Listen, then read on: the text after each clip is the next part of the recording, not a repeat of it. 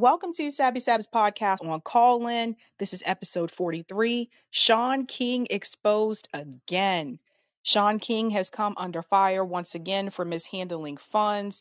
This time, his nonprofit organization is being accused of taking funds for grassroots initiatives that did not occur. What are your thoughts? So, you guys were cracking me up in the chat because I was seeing some of the nicknames that you guys have for Shaun King, so it was pretty funny. But um, I knew about the Talcum X, but you guys had some other ones in there which were pretty hilarious. All right, so I do see we already have callers lined up, so let me go ahead and take Delthea. You are the first caller. Just Can you hear me? I can hear you. Cool. How you doing this evening? I am doing great. I don't know why y'all. You know, every time I hear Shaun King, I can hear my mama's voice. Because she used to say this thing, and it was very wise. She would say, "Y'all need to quit picking on that boy because you know he all right in his way. He just don't weigh much."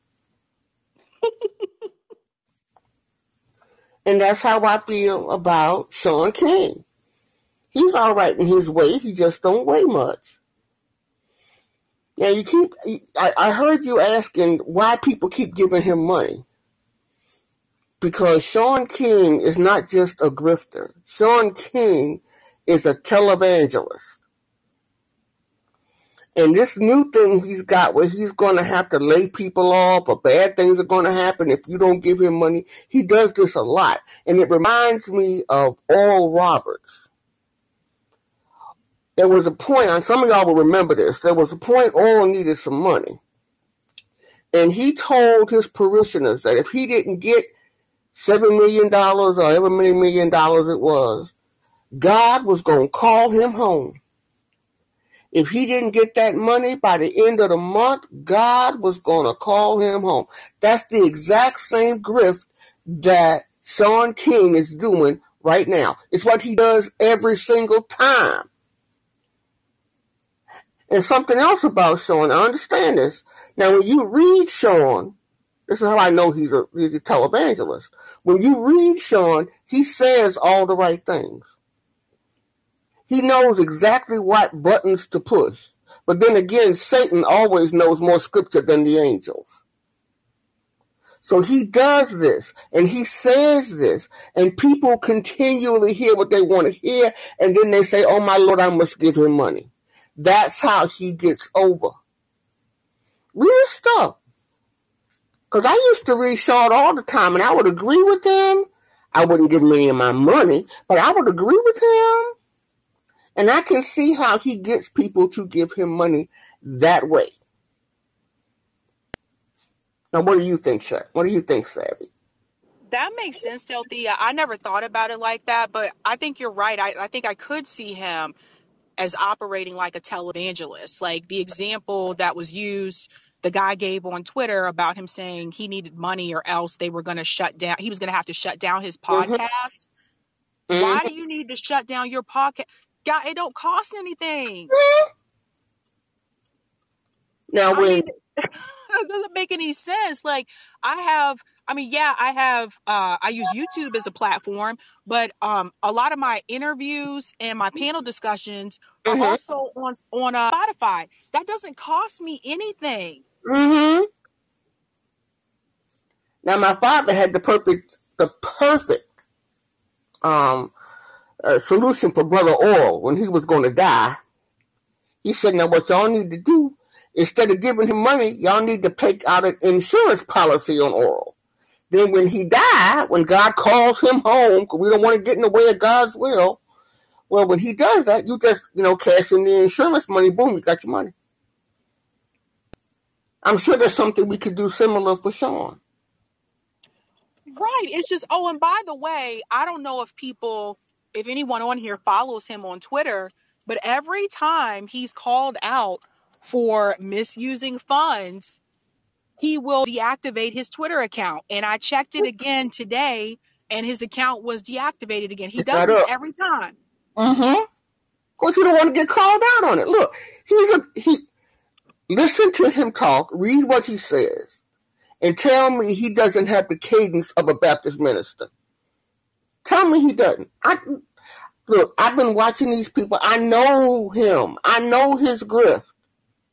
I know him.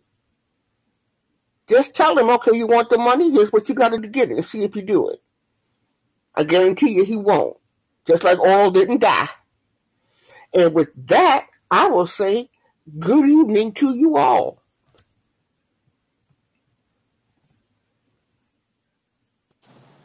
But Delthea, did you know that he used to be a part of TYT? Did I you did. know that? Mm-hmm.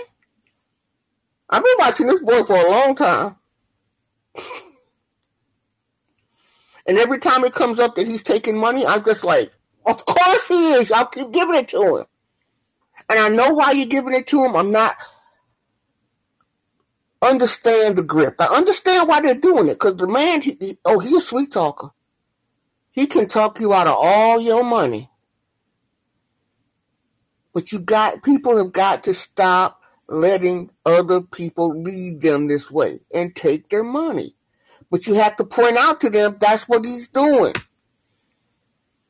You can't. I try not to be mad at the mark. I try to be mad at the con artist, and I'm and Shaun is a con artist. Period.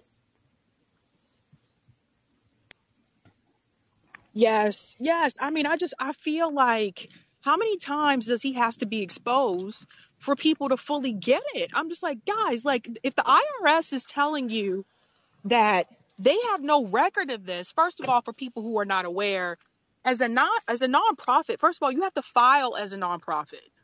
You Mm-hmm. don't just, just become a nonprofit. There's paperwork for that.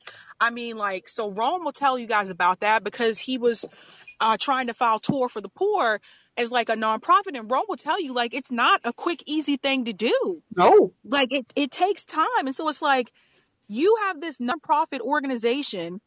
Mm-hmm. You're taking donations from people to produce basically produce for the, the grassroots organization. You had three different locations where this was supposed to be established, and you didn't produce anything.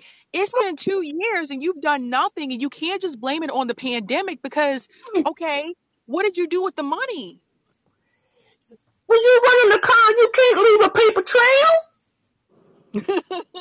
Don't y'all get it? When you run- when you are running a car, you can't leave a paper trail. And that's what Sean does. Now he's good. I my hat is off to him, and that he is good at what he does. But what he does ain't good. No, and and they've made a lot of money. Like I don't know if people realize, um, but especially in reference to Black Lives Matter too, like they made a lot of money off of this stuff. And what have they produced? Why does Nothing. Black Lives Matter, for example, have a five million dollar house? That wasn't supposed to be a part of of the message of the movement. Mm-hmm. Well, what what do you get when you what, what do you get when you give Creflo Dollar money? Hmm. What do you do? I mean, hell, the man put dollar in his name. Yep. What do you do? Well, y'all have a good night. I say what I had to say, but y'all think about it, and I'll talk to you later. Thanks so much for calling in, Delthea. All right. Uh, we have Karthik. You are the next caller. I Uh, just what's can't up? believe this. What's going on, Karthik? I can't believe this guy has been getting away with this for as long as he has. Yeah, it's amazing, Sabrina. What's up? I just wanted to say hi. Uh, h- uh, hi, uh, uh, Jeffrey Epstein. Nice to see you there. Uh, I'm sure you're still alive. And um, I'm pretty jealous of uh, your last caller, Delthea, because I wanted to bring up the TYT connection as your resident TYT hater. Um, but specifically about uh, Shaun King, like to be honest, I don't. I'm not too familiar with him. Like I don't know much that much about him. Like I know he's had many many criticisms over the years, and he's had many allegations of X Y Z. And like I think when like he uh, even said like when he was like kid like in high school or college, I think he I'm not sure on this, but I think he said that he was a victim of a hate crime or multiple hate crimes. So who knows? Maybe that's a lie as well. And um, I think like Because I think he says he's biracial, but then like I know for a while now, people think he's white and he's lying about that. So does that mean like he's like a male, uh, like opposite, or you know, similar to uh, Rachel Dolezal? I don't know. That's that's a good question. I mean, some people have said like you guys um if, if those of you that saw the episode tonight, you guys saw that uh I played that video from when um Tamir Rice's mom called him a, a, a white man and said that like she did not authorize him to raise any kind of money for her and yet he did. So what did he do with that money? And like I, I don't know if if Shaun King is white or what. I don't know what Shaun King is. But uh, and I'm not sure like where that came from, that rumor came from. So I, I actually don't have any type of like evidence to prove that. Um, but there there's something really off about this guy. Like Yeah, you I you think so. all this millions of dollars, Karthik, six point seven million Wow, dollars. I didn't. And so this was supposed to be for COVID or Black Lives Matter. Who was this supposed to be for? It was supposed to be for a grassroots nonprofit organization that he started that never got off the ground. It Like, was what was the purpose of it? It was supposed to be to basically combat against police violence, like that kind of stuff. Like there were different initiatives attached to it. Oh, okay. So like, like if Yeah. people get like like assaulted by the police, it's supposed to pay like like ER bills or hospital bills. I don't know about paying uh, bills, but they were basically supposed to make it so that these individuals would have like uh, the police officers would have um, accountability like they're supposed to have and actually go to a trial. And so he tried to take credit for the fact that um, uh, George Floyd's um, the police officer that killed George Floyd, Derek Chauvin, he tried to take credit for that and say, well, it was because of him, his his organization, really the reason why he was he was uh, brought to trial. And I, I disagree with that. I think it was because of the protests that happened across the country, actually across the world. And he basically had three locations. It was Boston, San Francisco, and um, oh shoot, I forgot the other one. Boston, San Francisco, oh, and Philadelphia. M- Monte Carlo. Um, I don't know about Monte Carlo, but That's where all, all the rich people are. It's like the point oh oh one percent of the world. Oh, gotcha. Um, it was supposed to be set up in those three cities, and so the Daily Beast, and, and you have to take them with a grain of salt because sometimes they're just ridiculous, but they really did their research on this, and this isn't the first time that we've seen Shaun King being accused of taking money for these organizations that he have, and no product is produced. So the IRS doesn't even recognize the organization as a nonprofit. The IRS basically just saying, like, no, we don't have any filings of this. So what did he do with all that money? That's a good question. Yeah, if he's not filed with IRS, then that is very suspicious. I think it's so hard to like who to trust, like you know, in like organizing spaces or you know politics in general. Because like I feel like as lefties, like we're pretty good at spotting out all the scams on the right wing side. Because you know, obviously, like like the like the uh, the televangelists are nothing but scammers. It's super obvious. And then we call out, you know, call right wingers dumb or whatever. But yeah, I guess there are a lot of uh, scams and like you know uh, false prophets or whatever uh, that uh, you know are lefties as well. Yeah, I mean, like he he had been called out a couple years, um, the past couple years actually. Every year there was a different scandal that he was connected to, and it was about his funds every year. So he'll do this thing where he gets called out, and then he'll uh make his Twitter profile inactive during that time when he's being called out, and then he'll come back a couple months later when he feels like nobody's really paying attention. But people continue. That's what I was telling Delthea. People continue to still give him money, and it doesn't make any sense to me. I'm like, don't you guys realize this guy's a grifter? He's not producing anything. He's just taking your money, and he's he's making like millions of dollars. Yeah, like like what has he done to help people? Like, do you know of anything? Because I really don't know that much about Shaun King, so I'm just like I'm genuinely curious. I I don't I can't honestly point to one thing that he's done that's actually helped people. I honestly don't Oh, know. okay. Like he's he started these organizations that was supposed to do that, but they haven't produced anything. And he tried to use the excuse of the pandemic, but that's not the point. You took millions of dollars from people. Where did that money go? Why are you buying like a million dollar house? It's You for know, it's just Jesus, Sabrina. Jesus saves. it's just this is insane. This is crazy. And it's like, and the fact that he came from TYT, it just makes me question it all. I'm just like, what the how you go from Oh well, I actually remember what he said in uh, like one of his interviews with Cenk. If uh, if you want to hear. sure, go ahead. Um, so this was he like I'm uh, he did he did this interview Cenk like right after Bernie lost, and you know he dropped out in 2020, and um you know and and he thought that a better way that maybe one way Bernie could have won was that he should have done the Bloomberg strategy where he like ignored all the early states and just focused on Super Tuesday. Which I do not think I don't know. Maybe you like that, but I thought that was a bad idea. But let me tell you why that doesn't what he said don't make any sense. Bernie Yeah, I Sanders agree. campaign campaign across the entire country. Yeah, He held rallies everywhere, Karthik. He held rallies in California, in those yeah, Super Tuesday states. He held rallies in Massachusetts, in my state. I went to his rally. I, so what Shaun King said, that doesn't even make any sense. yeah. Um, I, I, I- it's, I, I think like, a, yeah, whatever. Uh, but specifically about the Black Lives Matter house, the five million house in Los Angeles. I thought that house was meant to be like for like homeless people, uh, but I'm guess I'm wrong. Bruh. That's not what's been going around. Like it's like you don't need a five million dollar house. Like they've been making deals and stuff with Cadillac, with Nike, and they Really, I didn't know that. Oh yeah, yeah. This is part of Tamika Mallory.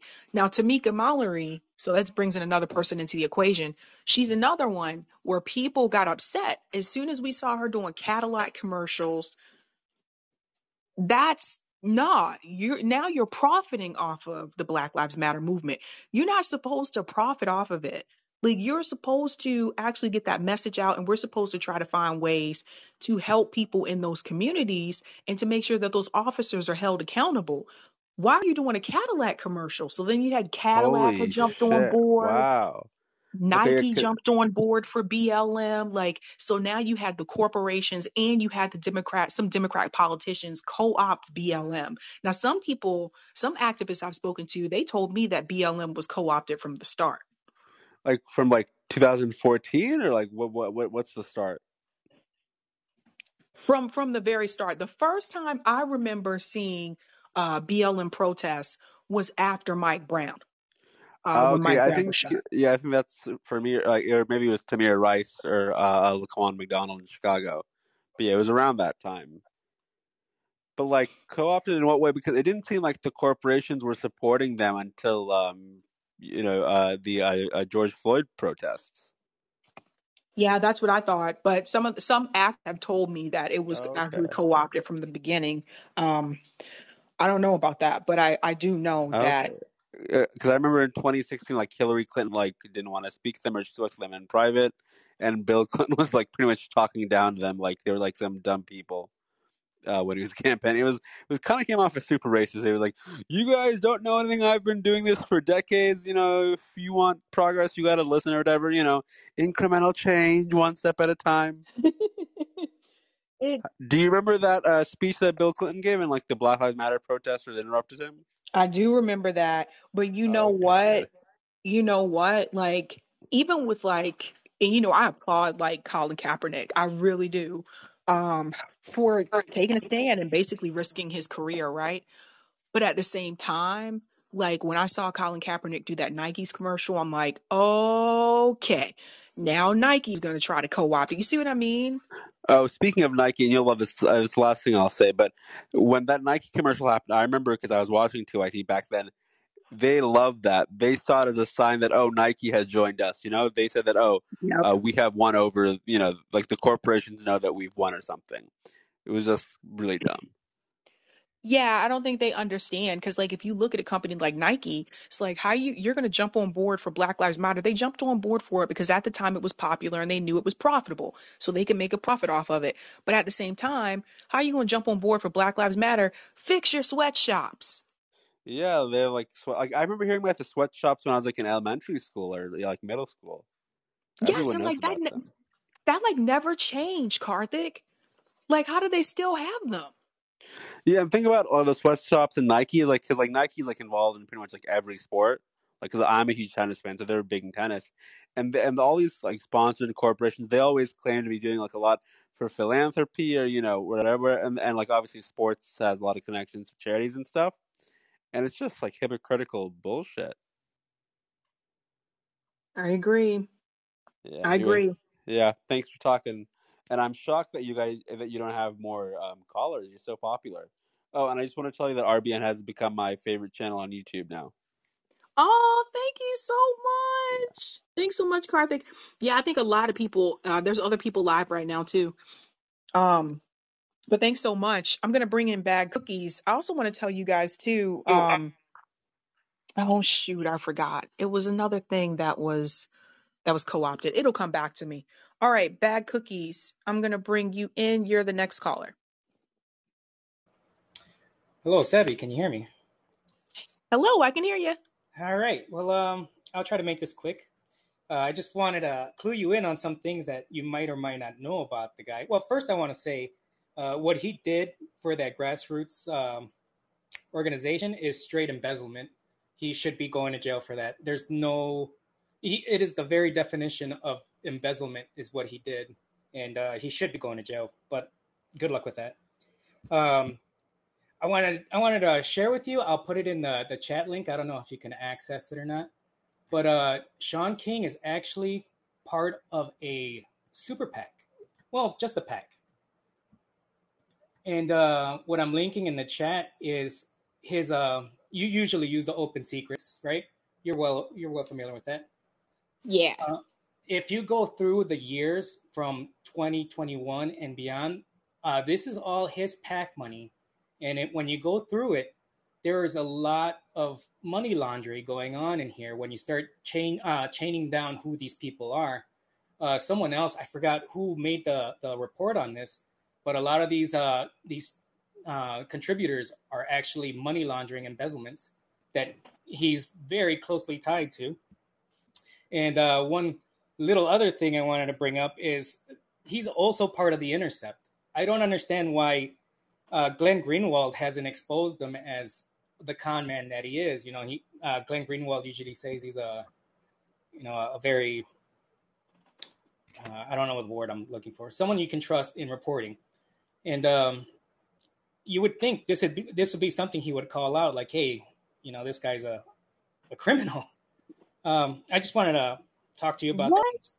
Yeah, So I I didn't realize he was he was part of the intercept. yeah. Uh, here, I'll share the link of it. I'm I'm surprised. Um, I don't know. Maybe Glenn might feel like he get he might get some some pushback if he did some. You know, it it. Oh my God. There you go. I linked it if you want to check it out. I am more than positive that's him. It's it's him, but uh, if you want to check it out, that's him right there. Wow. I don't know have what fun to with that. say. I don't know what to say. Like this, this is just crazy. But you know what? Um, something that that Nick Nick has talked about um oftentimes in reference to some of these like activist movements, um, like Black Lives Matter and stuff like that. Nick has explained this multiple times because he was at the Ferguson protests. He said the real like protesters, the real BLM activists were silenced. The real ones are, are gone. Like people were taken out of cars and never seen again Like, so the people that you see on the commercials, like Tamika Mallory and Shaun King, like, they're not the real activists. They're the ones making money off of it.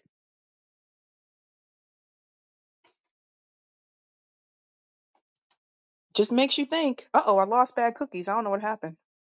I don't know if bad cookies call dropped or what. I didn't mean to lose bad cookies. Oh, here you are again. Oh, sorry, bad cookies. I don't know what happened.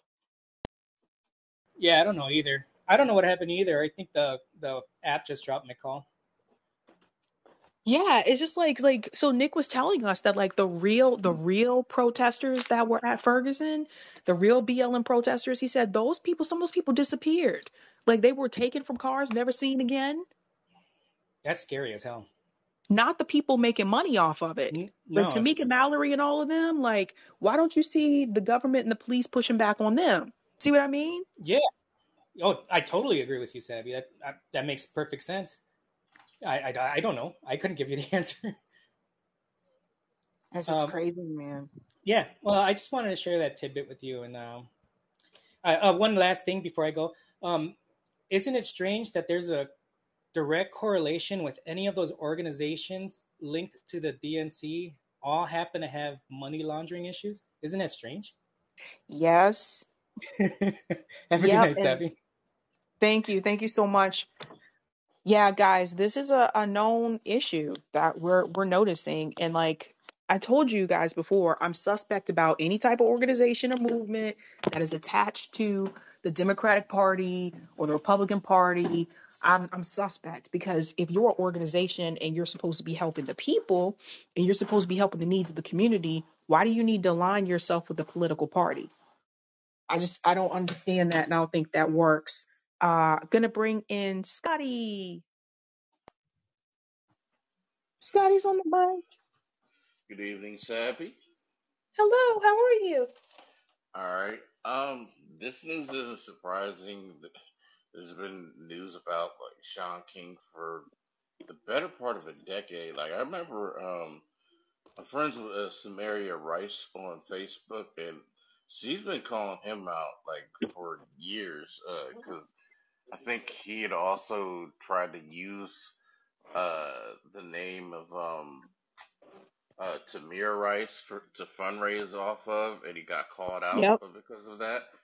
Yep. And and really, what this uh, what this issue highlights is the um, usually in these um, instances of police brutality protests, like when it when these protests get like really either like violent or you know it becomes an uprising all of a sudden you kind of see these like these groups pop up that uh like these activist groups like Black Lives Matter and even um who who else? Uh Phillip Agnew uh Dream, Dream Defenders like these groups that are connected to the nonprofit industrial complex and they're the ones that usually get the the TV time as opposed to the people ac- that actually live there on the ground.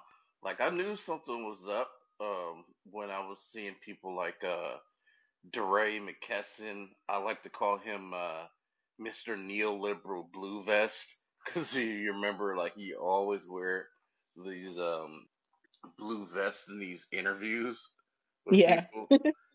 yeah, and like you know Darren Seals, if you uh, remember him, like Darren Seals was calling out Black Lives Matter and particularly DeRay, like word is like he slapped the shit out of DeRay McKesson because like he had been accusing them of coming in, co-opting what goes on on the ground, uh, making money off their pain, and the real activists will get silenced. And unfortunately, like and he's one of those people that, in Ferguson that got mysteriously murdered. Like, like, and as far as Black Lives Matter, like Black Yeah, Lives Matter, so Scotty, yeah. you heard about that too, that some of the real the real hardcore activists were never seen again. or it, it- they were never seen again. Not only never seen again, but you don't like the the media doesn't interview them. Like, uh, there's there's a couple people I can tell you about that. Uh, like Well, one of them used to do uh, activist work, but he's been turned turned off by it. His experience working with these organizations that he he doesn't do it anymore. He owns a restaurant. Uh, his name is Malik Rhasaan, uh, R H A S S A N. he actually was. Uh, if you remember uh, the Occupy Wall Street movement, he started like a, a part of uh, Occupy called Occupy the Hood to like focus on like uh you know POC communities. So he could tell you stories about Occupy. He could tell you stories because he had actually lived in Ferguson during that time because he had like worked with a lot of progressive organizations and basically he his job was to like if the or if like people needed money uh like organizations needed money or the uh locals needed money. He'd be the one to facilitate that. You know at least from what he's uh, said o- over time. Like and he can tell you stories about like just straight up corruption and uh especially from the democratic party and a lot of these groups. Like he had called out uh Black Lives Matter from the very beginning, and he was close to these people on the ground. And also, there's a woman named uh, uh, Nyota Uhura. Uh, she also is in Ferguson. Like she's a local activist there. Um, I can send you the link to her website. Um, but um, yeah, like they were they were calling them out like directly because a lot a lot of this stuff was like like streamed on Facebook and and like a lot of the um like there's usually the this pattern that happens in these protests, right? Protest happens, uh, you know, the locals rise up. All of a sudden, there comes these groups that people never heard of at the time uh, in these communities, and they're the ones getting the face time.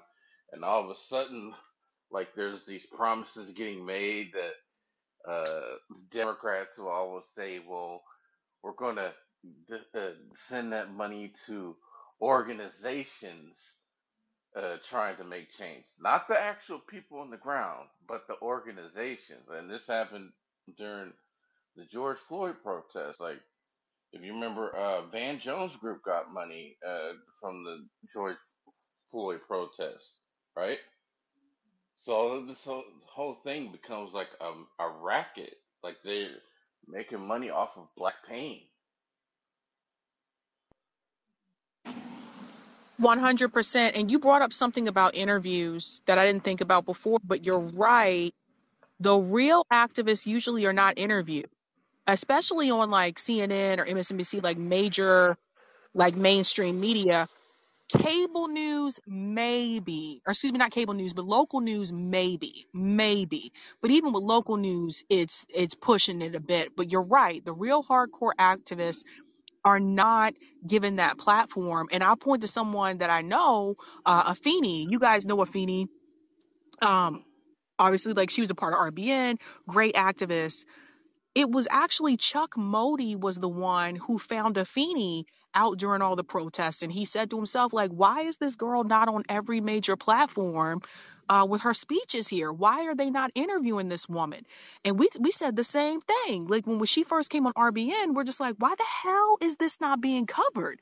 Like she's at almost every event that you can think of, and like they weren't even covering her. And it's because again, the real activists are usually not interviewed. It's the ones that can actually, they feel they can market well because they feel, okay, they're going to be uh, civil enough for us to put it on mainstream media and maybe we can make a profit off of it as well. And that's your Tamika Mallory and that's your Shaun King. Hello, hello, kind of I'm here. you there. Can you hear me? I can hear you. Yeah, you kind of you. Yeah, you went out, so I didn't hear the, the rest. Uh, you, you cut off where you said Tamika Mallory. Oh, I said that's your Tamika Mallory and that's your Shaun King. Yeah, um, I was also going to say it can't be even not just be them focusing on uh the people from the nonprofit industrial complex. It could be something as small as um You remember the Freddie Gray protests? The uh, they had that one moment where the Baltimore mother, the Toya Graham, they made a hero out of this woman for beating her son up on while the cameras are going off because she didn't want him to she didn't want him to get um, arrested, so she just beat him because she saw him about to throw rocks. Like even that, like is basically like to do proper, like or like if you uh, uh, rebelling or anything, like well, even just a thing is a mom beating her child.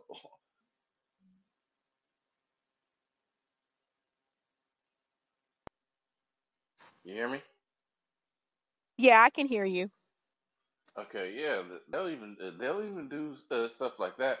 And by the way, I sent you the uh the link to the gentleman's name, M- Malik Rhasaan. He actually calls himself uh Shea Butter Jones. He he owns a restaurant out in Atlanta, and so he'll best be able to tell you about like his experience uh, dealing with activism and like in Occupy and uh in Ferguson. And so like he there's a lot of information he has uh uh that can best describe what's going on in a lot of these organizations.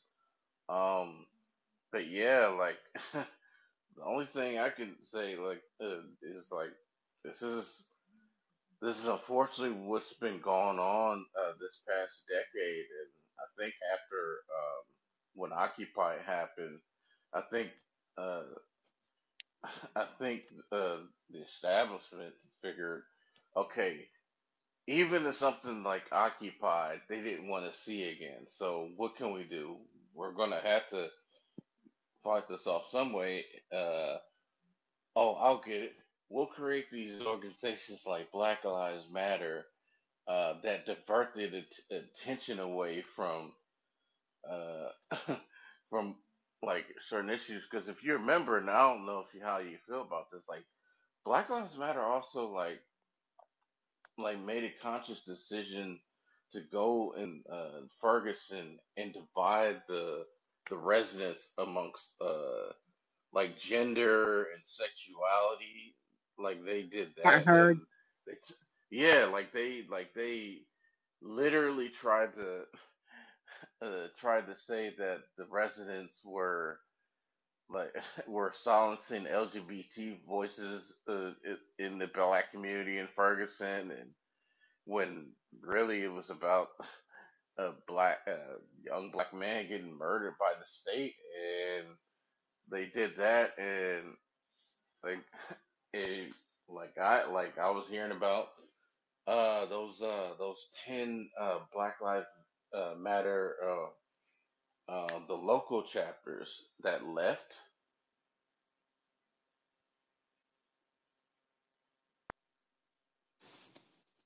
Yeah. Um, I think it's really interesting because I don't know, you look at someone like Cori Bush. Cori Bush came out of the Ferguson movement. Um, that's why she was so hardcore for defund the police because also, I would say Cori Bush. Uh, I think her family had a, a a career in politics in St. Louis. So I'm not saying that she wasn't like involved, but like she had already like I'm guessing also she had a a, a career in politics before that. So maybe that's why you see what you get fr- uh, from her. Go ahead. wait a minute, wait a minute. I, I gotta. I'm sorry, Scotty. We gotta back up. You're you're saying that her family had a career in politics locally? Yeah, they um, I think her dad, if I'm not mistaken, I have to send you the uh, the information. But her like, but like her um, her dad was involved in uh, I think it was either her dad or her mom w- was involved in local politics before. So like, Okay, that's not but uh, good. uh That's yeah, not good because, like, that's yeah, not how she was marketed. And see, but see, this goes back to a, this is another story, but this goes back to the whole thing about Justice Democrats. It was supposed to be people who came from the working class, everyday, average ordinary people technically they were all supposed to be like like a Paula Jean Swearengin. That's what it was supposed to be. Then you come to find out that some of them, like Ayanna Pressley, like I knew because she I was in her district. I lived in her district at the time. So I knew she was a local politician. And that's why I was like, I thought Justice Democrats, they weren't supposed to have already held office and things like that. And so that's when I started digging a little bit more. And that's, that's how I found out that AOC story wasn't true, that she had already had a startup. She wasn't just a bartender, the story that they tried to, to paint for people. But that was the story that she told uh, the comms committee at Justice Democrats to go with because she said it'll sound better. So if you think about it, if you look at people like Ilhan Omar. I'm not sure about Rashida Tlaib, but they weren't really what they were supposed to be in reference to that Justice Democrats model. And if you look at all the people running through Justice Democrats now, it's people who they're not working class. It's like so and so was a lawyer, so and so was they're just basically the same they have the same resume as your corporate politicians. And I think that's where Justice Democrats went wrong, that part there, and when they decided to take billionaire money. Paula Jean Swearengin was basically the only legit real one when you think back on it, and they didn't focus much on her in reference to uh, press. Most of the press was focused on AOC. Yeah, because AOC was more marketable. AOC was more marketable. She was more telegenic, and um, they couldn't sell Paul, uh, people like Paula Jean Swearengin. Uh, I'm not sure what's going on with uh, Amy Vilela. I haven't heard uh, from her for a while, but like, yeah, I gotta give Paula Jean Swearengin props because she's the only one that came out of that whole that whole thing and stayed true to herself. So, but yeah, uh, I'm gonna uh, go on and have a good night. I'll send you more information about that. Um, by the way, I, I inboxed you um, Malik Rhasaan's information. I think you, you definitely might want to uh, interview him. Thank you. Thank you so much for that, Scotty. All right, we're going to bring in uh, Ron Well. And I'll tell you guys too, yeah, that was something I did notice. Like there wasn't as much focus put on Paula Jean Swearengin.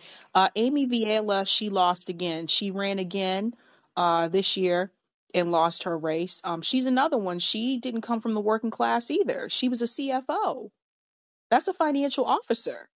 So again, like they they weren't what they they painted them to be, and that's that's problematic. I'm bringing in Ron Well. You were on the mic.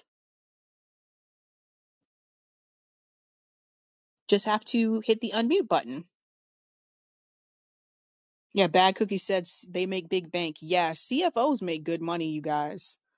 Um, yeah, you just have to hit unmute, Ronwell. It should be low. Okay, I can hear you. uh, yeah, this is something just weird happened on my phone. So This app is crazy. yeah. So anyway, um, about the Shark King, uh, right? Um, something like that. I think it will be no surprise if um Shaun King just deactivated um his Twitter account. I mean, did you remember anything about that or something like that? I don't know. He deactivated it after this story broke. It, it, yeah, and and it's no surprise that he protected this his uh, account just to like like you know what I mean. Uh, like I remember, I remember like I think he did tell uh people to vote for Biden, like Biden, uh, Yep. like uh, yeah. So uh so uh, and I'm glad that the um um my party called the Libertarian Party under the Mises Caucus right um will be um Like, um, I will, I will much rather take, um, Dave Smith as my, um, uh, as my candidate over Biden because Biden is like, mm, it, it, it's, it's like the warmonger and I can take that. So, Yeah, you know, I, don't know if you remember, but um, Shaun King was also a part of Bernie Sanders' 2020 campaign. I remember him speaking at the rally in New York. And in fact, I remember this so distinctively because that was the neighborhood I lived in when I lived in Brooklyn, right over there by the avenue. So he was right over there in Midwood in Brooklyn. And I was like, oh my God. I was like, that's Brooklyn College. I lived right around the corner from there. So I remember that. So he was a part of Bernie Sanders' campaign. And I'm seeing this more often. Like some of these people that were part of Bernie's campaign just were not legit. But this guy making millions and millions of dollars and he hasn't produced any, he hasn't produced anything. It's just like, this is fraud. And if the IRS doesn't have any like tracking of you being, they don't have record of you being like a nonprofit organization, how is that even possible?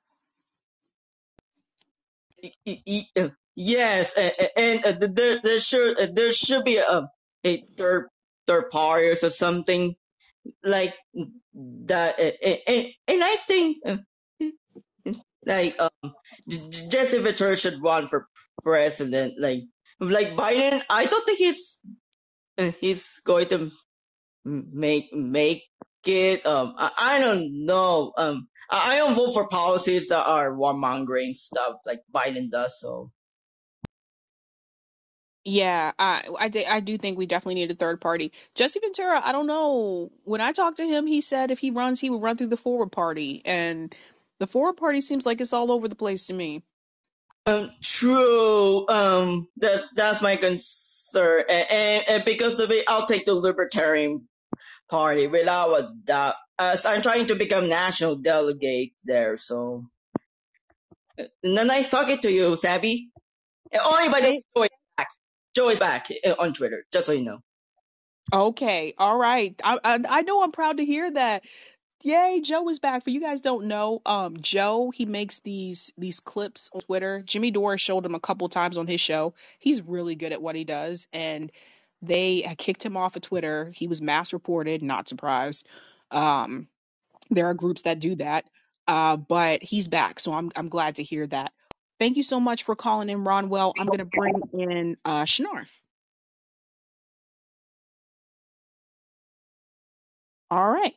What's up, Sabby? Um, there's there's also another story that that uh, that was in the news. I don't know if you know anything about it specifically, but there was another one. I think his name is uh, Shalomyah Bowers or something like that, and he's been accused of him uh, of of siphoning off close to ten million dollars out of BLM, and he's out of California. This is the article. I just put it in the chat, but in general, I think I think if you have an entity that deals with corporations and, and has become something so commercialized, there's a lot of money. So the grifters just they pack in.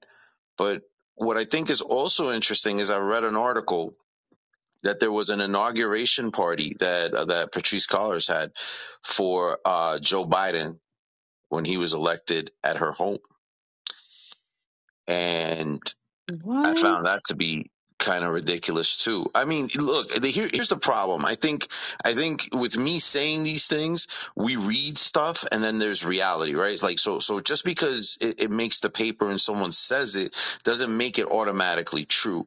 I think we have to look at it critically, but ultimately, like, yo, yo, you think about it like, okay, you have an organization and the organization has tons and tons of money pouring into it.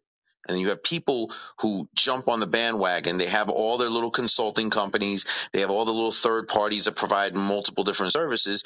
They're just siphoning off the money that people throw at the organization. And they're not the only ones because the people on the top seem to be doing the same thing too and this isn't anything new, right? Like this has been going on for a long time, especially in in in a, in a lot of organizations that focus on on improving the condition of Black folks, going all the way back to Marcus Garvey, who also went to prison for um you know unscrupulous kind of business things, tax evasion, I think too. It's just interesting too. It's like, how are they not? How are they not being held accountable, Schnarf? Because if you're taking millions of dollars from an organization, isn't that a crime? I, I, I don't know I don't know what's a crime in this country anymore. I'm gonna be honest with you. I don't know. Like I, I feel like I feel like there, there's a double standard for certain people, and I think if you have enough money, you can get away with doing just about anything you really want. I And hear that's that's that. not that's not really, really really a good answer. And the other thing, I have two I have two more points I want to bring up really quick. The first one is there was an individual that I saw who who was whose profile on Callin said that uh, Rick Ross bought his son a ten thousand dollar steak. Racism is over. And I thought that was the funniest shit. I, like I had like you know you know when you're drinking water and it comes out of your nose that shit. What? A Yeah, I could- $10,000 steak? yes, a ten thousand dollar steak. Yes. That's Rick insane. That's Rick insane. Ross, Rick Ross, the former correctional officer, named himself after after a drug dealer. Bought his son a ten thousand dollar steak, which means systematic racism is over. And that that was just something goofy I saw. And the final thing is, I wanted to know what your opinion is on uh, uh, Jason Johnson of the Root, because I think I think if there's grifters and and jackals and vultures, he he's high up there. I don't know if you agree with me. which Jason Johnson? I know a couple. The the one the one that runs the Root and the one that was on MSNBC Is that the one that called uh Brianna Joy Gray and Nina Turner uh Misfit Black Girls? Yes, the the the they, they're from the island of the misfit black girls. Yeah, I really do not like him. I So really do not. what do you what do you think of uh, like have you have you ever read like the root and then asked yourself like why is there absolutely no like slant in this that that deals with like the material conditions and of of black people and it, it seems like the it's it's more of like I don't know how to explain it. The the identity, the identity politics, and the and the the ranting and raving, but never the substantive change that should take place. Because I've noticed that ever since I saw the root, I was always just kind of like, who the fuck writes this stuff? Well, the root, from my opinion, from based on what I've seen, the root is still ingrained in neoliberal politics. It's still like like they they'll talk about like like you said, like the identity issues. They'll talk about those things, but they're not going to talk about capitalism. They're not going to talk about the class conditions that people have. They're not going to talk about the poverty issue. And They're that's and how they're I also going to realized endorse Elizabeth Warren and and and uh, exactly. Exactly. That's how I realized I was like, at first, when I first started reading The Root, I was like, yeah, they're, they need to talk about these issues. And then as time went by, I realized like they were never talking about the issues, the reasons why people are in those positions to begin with. They didn't want to touch poverty. They didn't want to touch like capitalism or class or anything like that. It was just basically like a written, a written version of BET that's basically what it was. So it's like they still at the end of the day gonna tell you to vote for Joe Biden. You see what I mean? Like it's it's just so people like Jason Johnson, like I just felt like like the first time I listened to him, I'm just like, yeah, they must be paying you very well on this network. so Jason Johnson, Patrice, um like the, these these types of people seem to seem to coalesce around the similar politics. But what's interesting is Shaun King is being accused of 6 million dollars right? But the other dude um that the, with the with the what I what I put up he's accused of 10 million. And I and I feel like I feel like if there's enough money in to to to be had these people are going to continue their their their strategy. Question is is like will Shaun King come back for round 2 Or is this the, is this the end of Martin Luther Cream? You know what? I hate to say it, uh, Schnarf, but I think people will still continue to give him money. This is the third year in a row he's been called out for doing this that that I've seen. and he'll disappear for a little bit and then he'll come back and people just like oh yeah we forgot about all that and people say and i'll be honest with you i honestly don't think and i hope everyone hears this i don't think the majority of of people donating money to him is is from black people i think the majority of people giving him money is from white people uh, you you know what? I, I have a I have a friend and she's she's Peruvian. Swears up and down loves Shaun King. And you know I, I think i think there's a certain type of there's a certain type of personality like she's very big on like social media in in the sense that she likes very small um, bits of information that she can repost. She she stands behind it. That's her political activism. She feels good. She could take care of her kids. You know, she's she's she's over and uh, over and done with when it comes to the political sense. She loves Shaun King, and I think there's a lot of people like that, and and they they identify with these with these kind of um, performative individuals in, in in what we have. What I'm what I'm thinking is this: if that's the case then what is strategically the individual that, that, that people should coalesce around? Because it seems like it seems like the only people that get any attention are the people that that that do this kind of grifting. Yep. It's it's the people that really aren't. Oh no, how would my how do my, how would my students say this? It's the people that aren't really about it about it. that's how my that's that's how my Mm. students would say it. It's not the people that are really be out there fighting in the streets. It's the ones that will give the impression like they're going to fight for you. But they're able to to convince the masses that they're going to do something but at the end of the day they're taking backroom deals from corporations and from other people. It's those people. So it's like like i said afeni amazing activist. There was no reason why she shouldn't have been on cnn or msnbc they don't have her on there because she's telling the truth And that doesn't that doesn't mesh well with their advertisers. nope You know that that'll that'll that's just the case. So I mean, at this at this point I'm I'm I'm I'm lost as to as to where is the place where where uh, an individual turns to to, to get to get some kind of clarity. It, it seems like it seems like the, the the activists most activists I think are, are are have a hidden agenda. I think most most of the people who are who are part of the commentator class they have an agenda. So eh, where where does an individual turn to to hear anything else other than regular you know junk at this point? i think the best activists that the i would say not just the best activists but the the most trustworthy Authentic. activists are going to be the people that you can find out in the street, regardless if there is a large turnout for a protest, regardless if they have like money thrown at an organization, it's the people that will go out, for example, uh, Misty, she was on recently uh, talking about the Assange protest that's coming up in October. Misty has gone to Assange protest that only had four people. It's those people. It's not the people that show up to only the massive ones. Like, credit to all the activists that came out for the George Floyd protest but I'm gonna be honest with you. Some of them that were out there, and I, I that I known personally, some of them that were out there were only out there because it was a lot of other people doing it, and they thought it was a cool thing to do. You won't see the, some of those same people participating in protests where it's just like four or five people. You won't see it, and that that's how you can tell who's real and who's not. If if it's not a large crowd, they don't want to be a part of it. They're not really about it so that that's important. That's that's key. And then second of all, I still think that these kind of movements need to be led by people who are directly affected. Not saying other people can't be a part of it, but it needs to be led by people who are directly affected and people who really don't have, they're not trying to get any type of financial gain.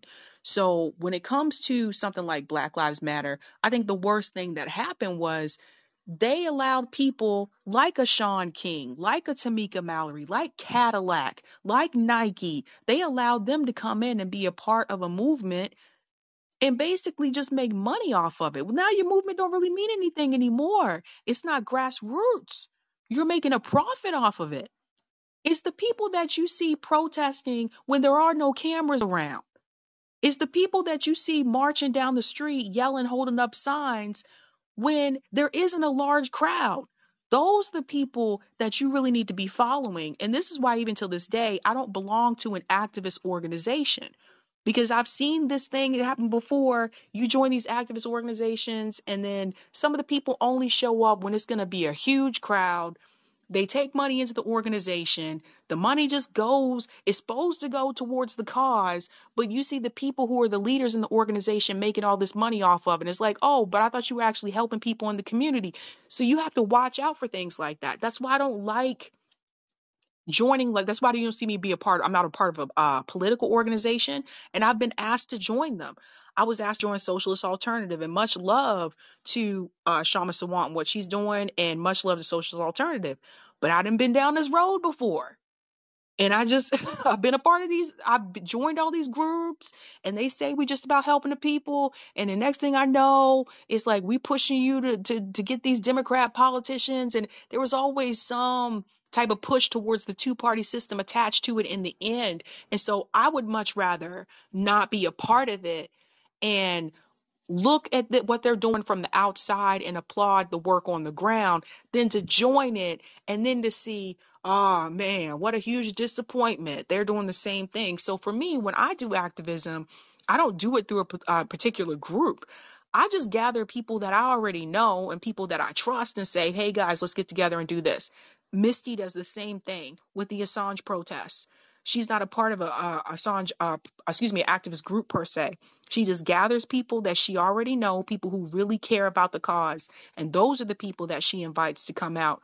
So I'll be with them in DC uh, October 8th actually to come to that to the Assange protest there. But it is tough. You're right. It's hard because some people just want to make money off of it. But like I said, pay attention to the people who show up only when they know it's going to be a large crowd and there's going to be cameras around. I agree with you. That's that's the fashion statement crowd. Yeah, Yeah, the people's like, oh, I want to be on the news. I don't know. That, that that's a, on, on that depressing note. I'll, I'll let I'll let somebody else take the mic. take care, Sam. Thanks, you too. Okay, Saul, you're on the mic. Just have to hit unmute.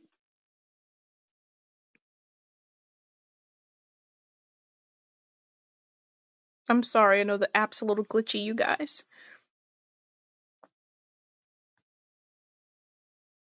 Just gotta hit the unmute button so it's down in the left hand corner, or I can invite you. I'll invite you to be a speaker. Invite me. Oh, wait, I hear you now. What's up, girl? Hello. It's the Soul Construct. Hello. Hey, Uh, I, I think this is my first time hearing you. yeah, sweetie. Um, love you, by the way. I, you, CJ, RBN, badass always. Uh, I'm not good at public speaking because I have a very dirty mouth.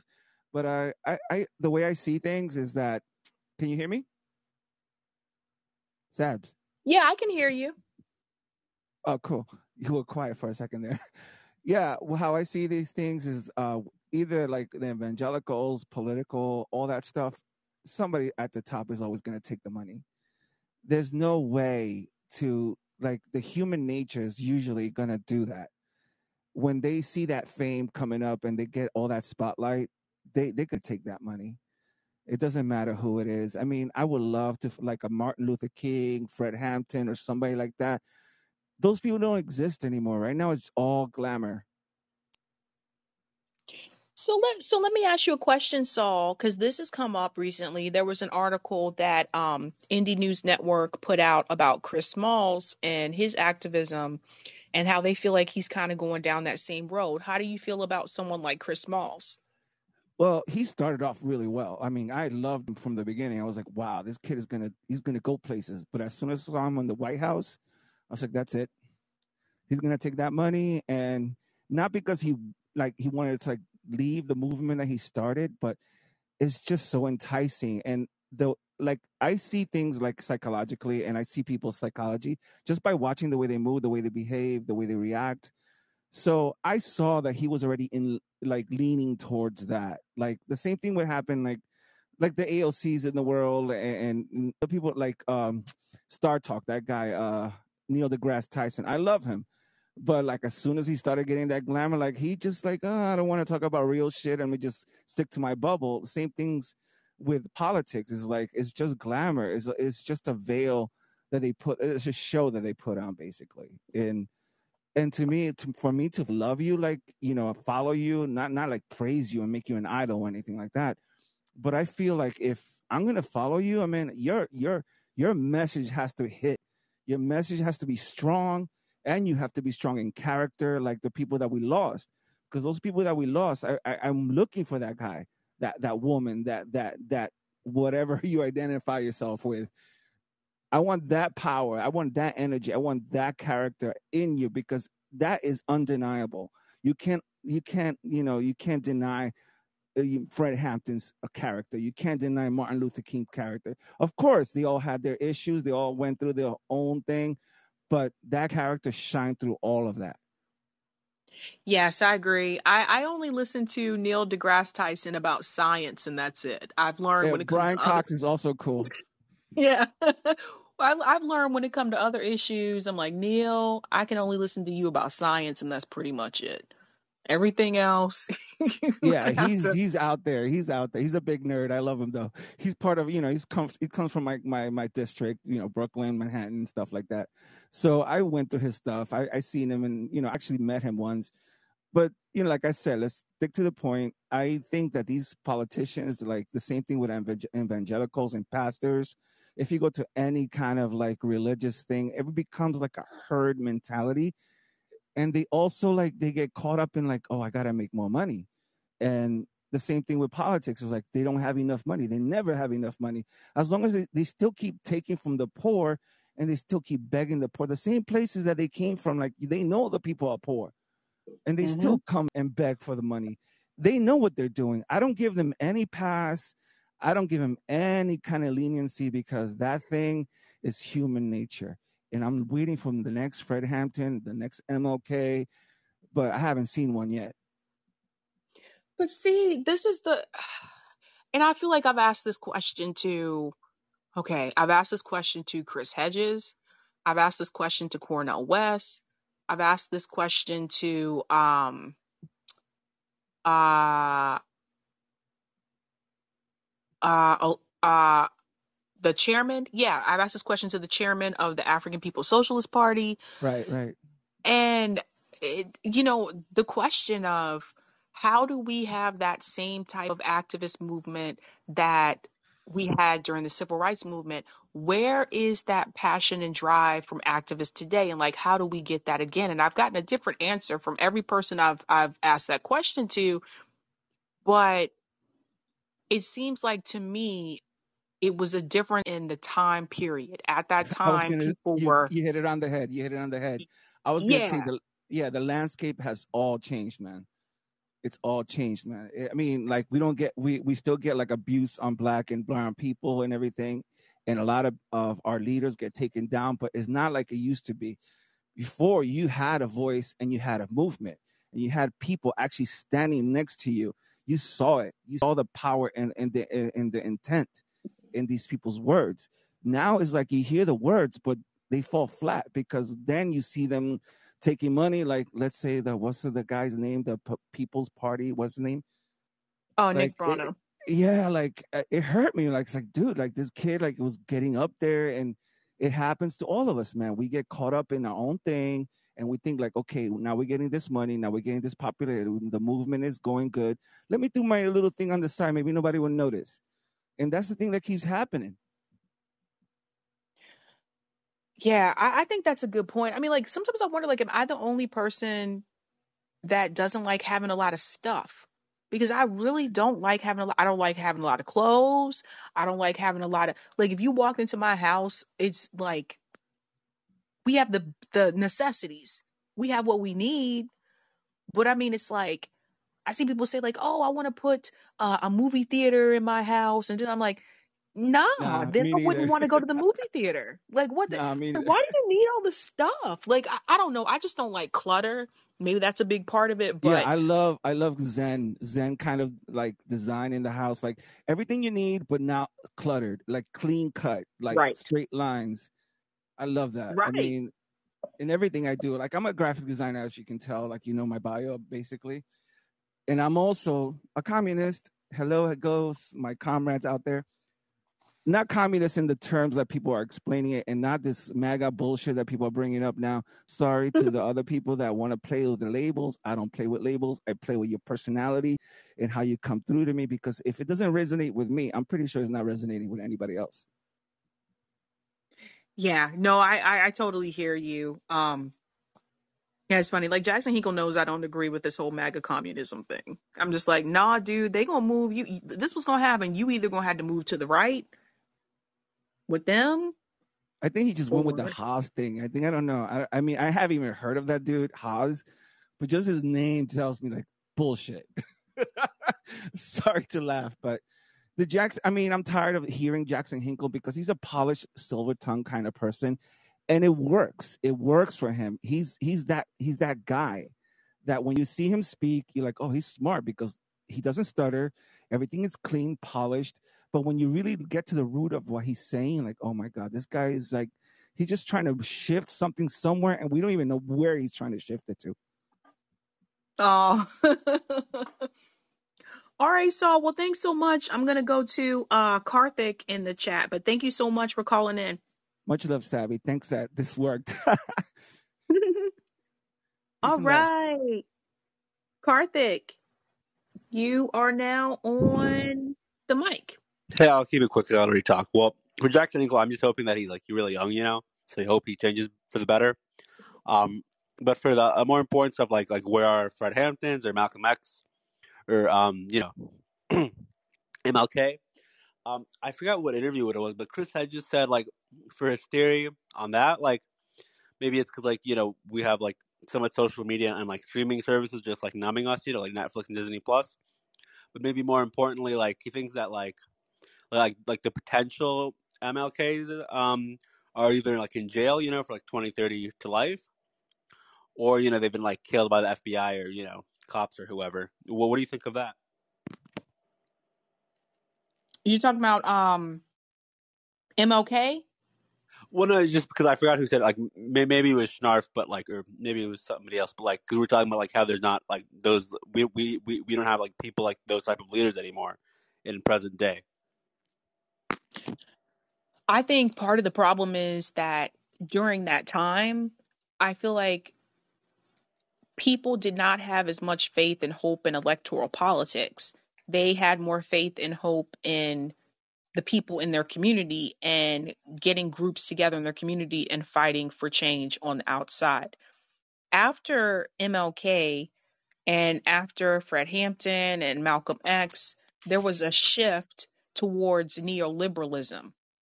This starts with Ronald Reagan, I believe. Actually, it could have been Jimmy Carter. I have to go back and check, but no, I think it was Ronald Reagan. There there was a, a shift towards neoliberalism where uh, the African American community in in particular was convinced that the way that you could get change is through electoral politics. And we didn't have those leaders anymore to tell them no this is not going to work. This is just a game. They're just trying to play you. Those leaders were gone. So since there was no one else left to lead and some people could argue like well Jesse Jackson but I've heard stories about Jesse Jackson being a sellout as well. I've heard some stories about Jesse Jackson from other activists during that time that led me to believe that Jesse Jackson was did not have uh, MLK's best interests at hand. But that's a whole nother story. But you didn't really have a leader uh, anymore. Uh, so and then you have like the Al Sharptons, but he just wanted to make money, and so there was no one leading it so when you see someone on TV like a Ronald Reagan that says, we're going to create this economic system where you're going to, it's going to be trickle down economics. All the wealth is going to trickle down uh, to those of you at the bottom. You know, without those revolutionary leaders in place, it becomes a lot easier to believe that. And there was no one to tell you this is not going to work And one of the things that I really want to do is I want to, if I have the opportunity, I would like to talk to some of the civil rights activists that were from that time, and some of them are still alive today, and ask them, why, why, why did this just fall apart? Like, why did you guys just just choose to say, okay, well, we we were able to get like integrated schools.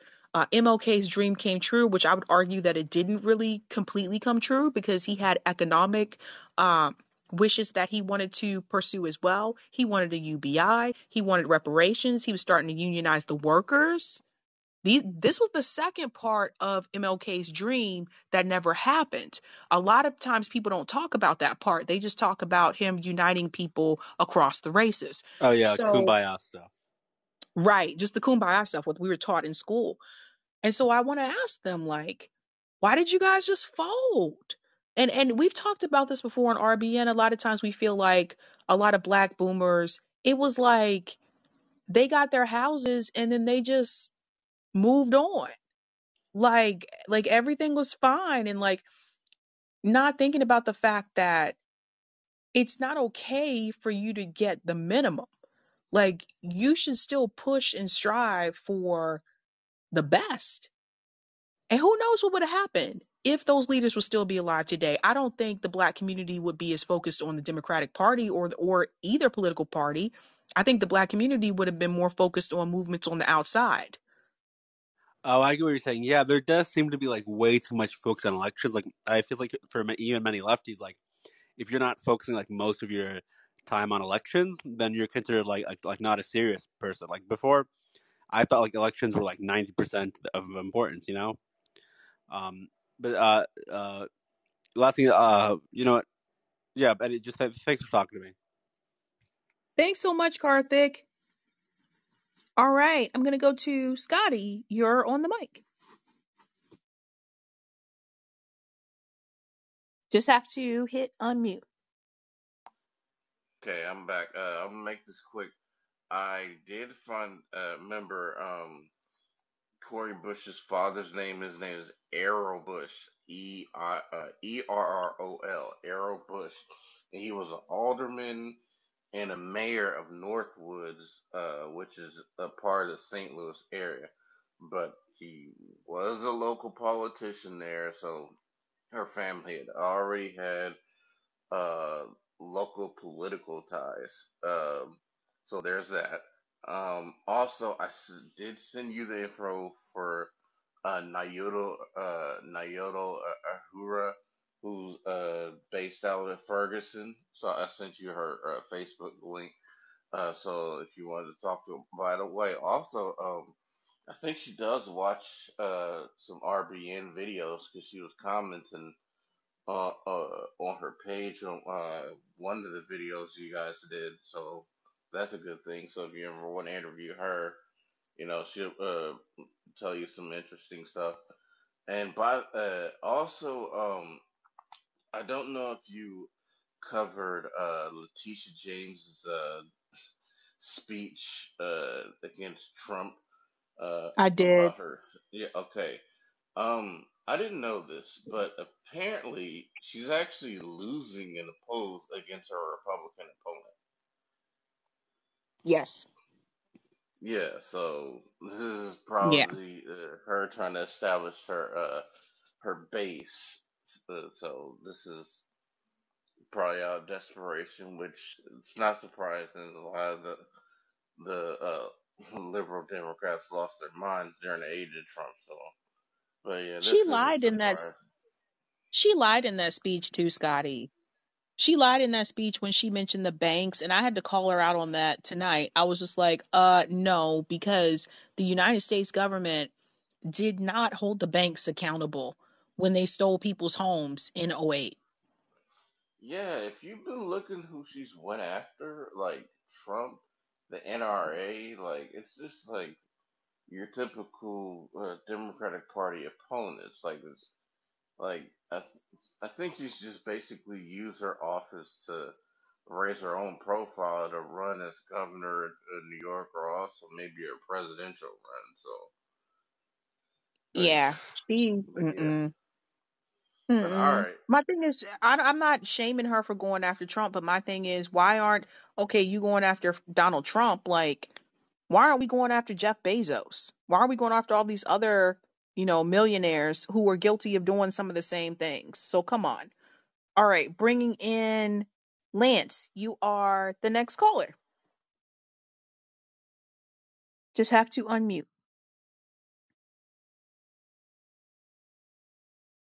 Lance is a ladybug. Hi, Sabby. Can you hear me? Hey, I can hear you. Wonderful. My app is even glitchier than usual. I think I'm doing something that they're they're, they're like messing with me here. They're, they're, it's, it's it's a conspiracy. No, but you know, um, yeah, the whole I, to to go to what you were just talking about. I've been thinking about this for a while, right? About what happened to the civil rights movements and all that. And one thing is, I did a magazine back in like the 80s, early 82. So, and I was pretty much an atheist or agnostic then, but I was going to put a uh, section in there in future uh, issues if I had continued it involving the religious community because you know being in and out of the activist community they were always part of it you know very much so and so I was going to have and it wasn't a lefty magazine it was art but of course it would have had a left wing bent because that's who I am but I would have had conservative responsible people in there and did a little bit uh, when I had it but that was I think that's one big thing that's missing okay and it ties into a few other things I think such as whether it's religious groups per se or not, one thing that I think is missing on the left is a lack of spirituality. And I've mentioned this before. You may have heard me say, Dylan, when he when Bob Dylan went through his uh, born again phase, I assume he still is, you know.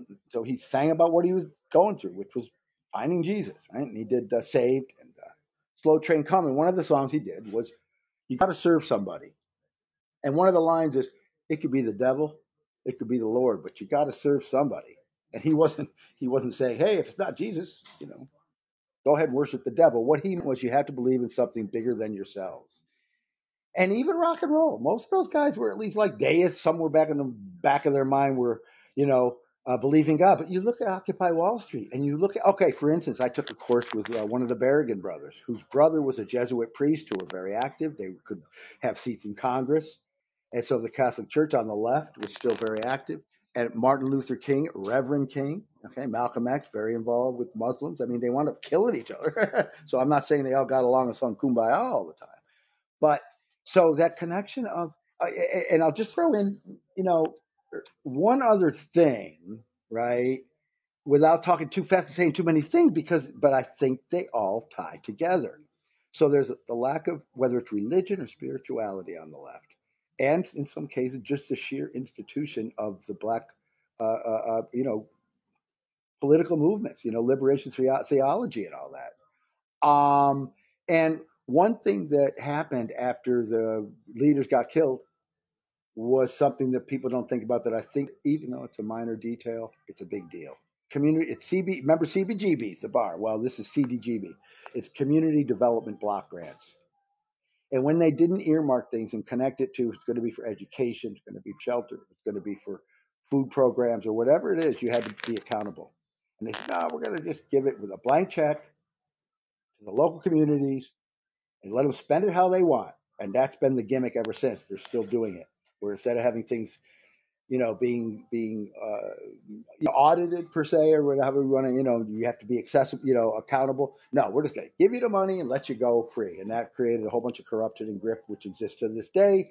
Which is why they don't want anything to do with Sanders. I hate to say it in the CBC and all that because they like the fact that with Clinton and with uh, the other Clinton, Clinton number two, and with uh, Biden, that's where the grift is. The money comes through the Democratic Party, and I experienced that on the local level, where the local movers and shakers they were, you know, getting these big, you know, uh, you know, on the six o'clock news with Al Sharpton flying in, and I wasn't competing with them. Sometimes I was working with uh, different things with a guy like Walt Dixie and stuff.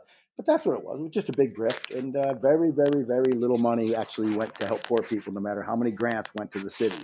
So that's another thing that happened, you know. Yeah, um, I hear you. I think that, you know, there's a, I, I I hate to say it, but there's a lot of money to be made in activism now, which shouldn't have, have never been the case. And so some people have found ways to make it profitable Yeah. instead of focusing on fighting for like what's important. And that's that's unfortunate.